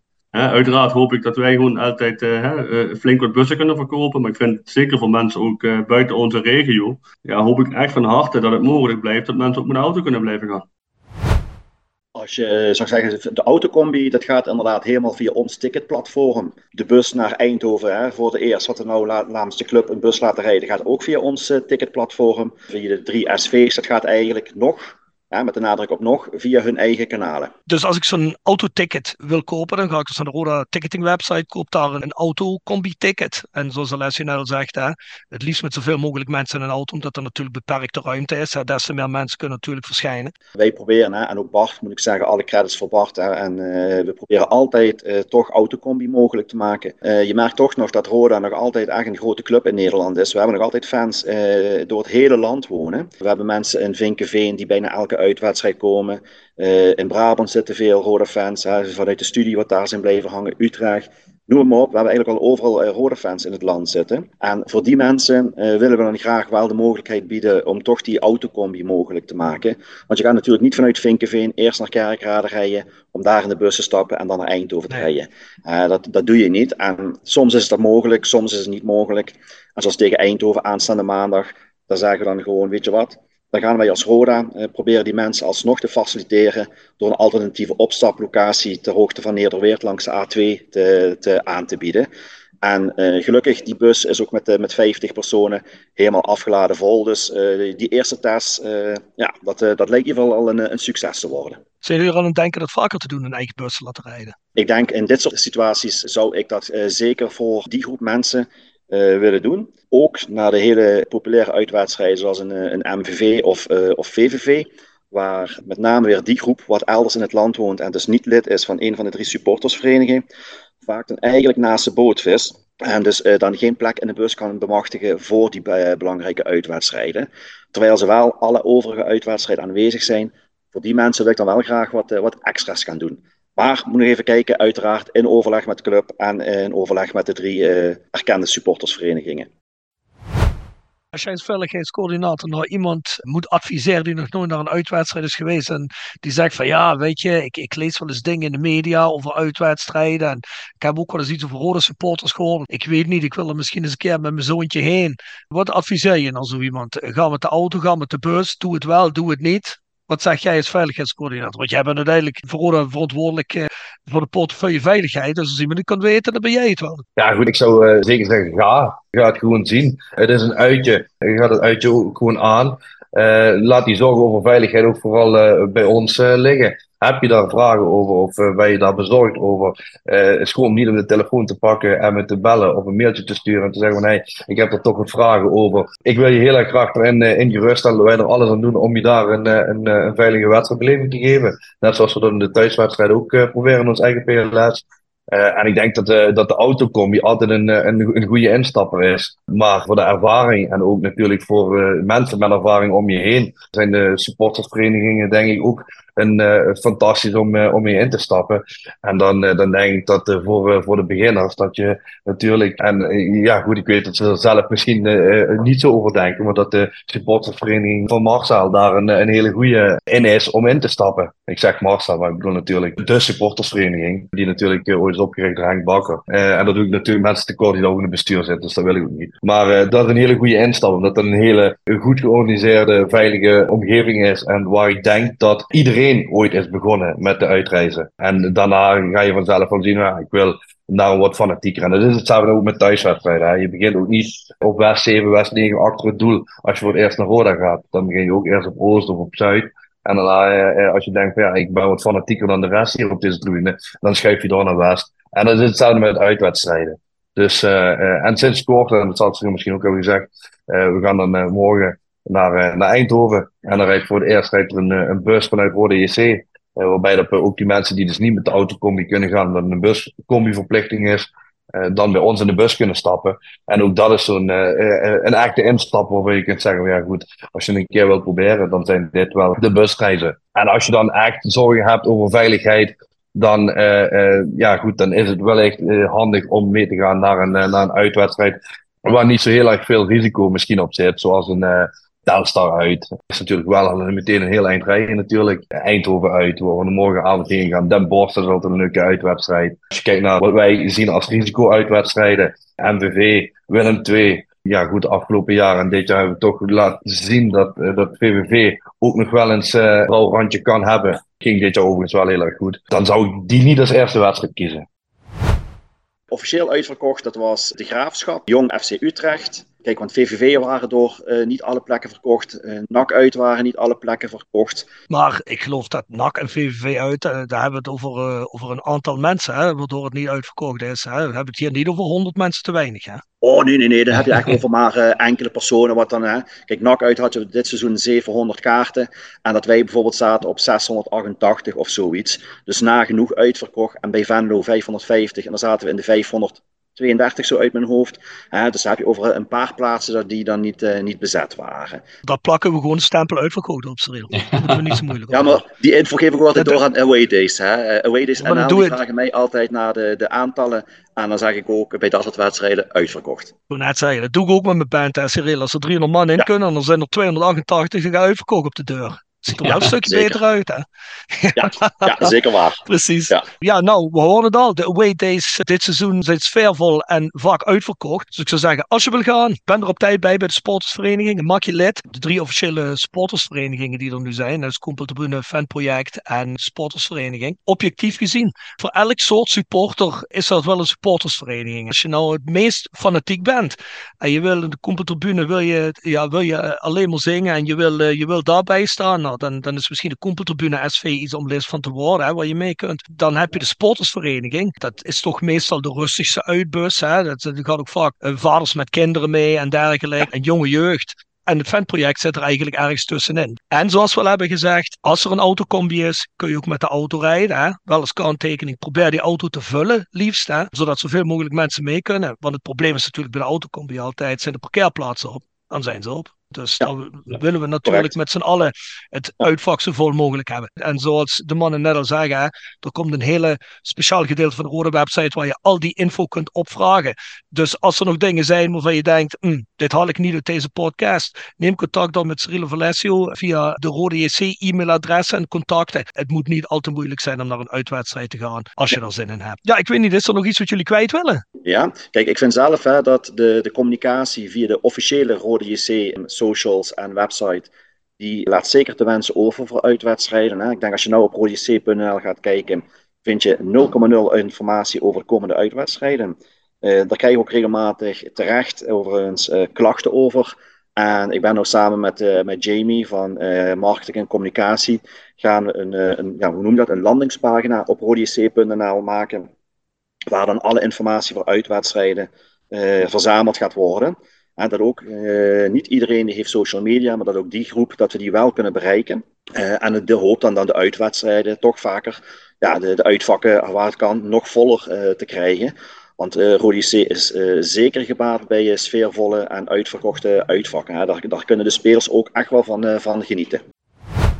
Jij gaat ook wel eens in Engeland een wedstrijd. hè? Ik ben vrij regelmatig in Duitsland wedstrijden geweest over de laatste jaren. Ja, mensen zeggen altijd, en dit dat besluit van het geheel. Ja, in Nederland kan dat allemaal niet door elkaar lopen. Ehm, eh, in al die andere landen is dat allemaal helemaal geen probleem. Ja, mijn ervaring in Duitsland is dat mensen wel door elkaar lopen, maar dat zijn dan altijd de gewone fans, om het zo Mhm. maar te zeggen. Maar de fanatieke fans, die worden daar ook niet gewoon door elkaar losgelaten. Daar is ook altijd iets van begeleiding bij, of ook inrijden naar een bussluis. Hoe maak jij dat in Engeland mee? Ja, goed, in Engeland dat gaat sowieso. Dat was natuurlijk vroeger het Walhalla voor toch met name geweld in stadions. Daar is natuurlijk ook door de regelgeving alles zo ontzettend strikt geworden. De boetes zijn zo gigantisch hoog. Je komt je leven lang gewoon een stadion niet meer in als je iets doet in een stadion.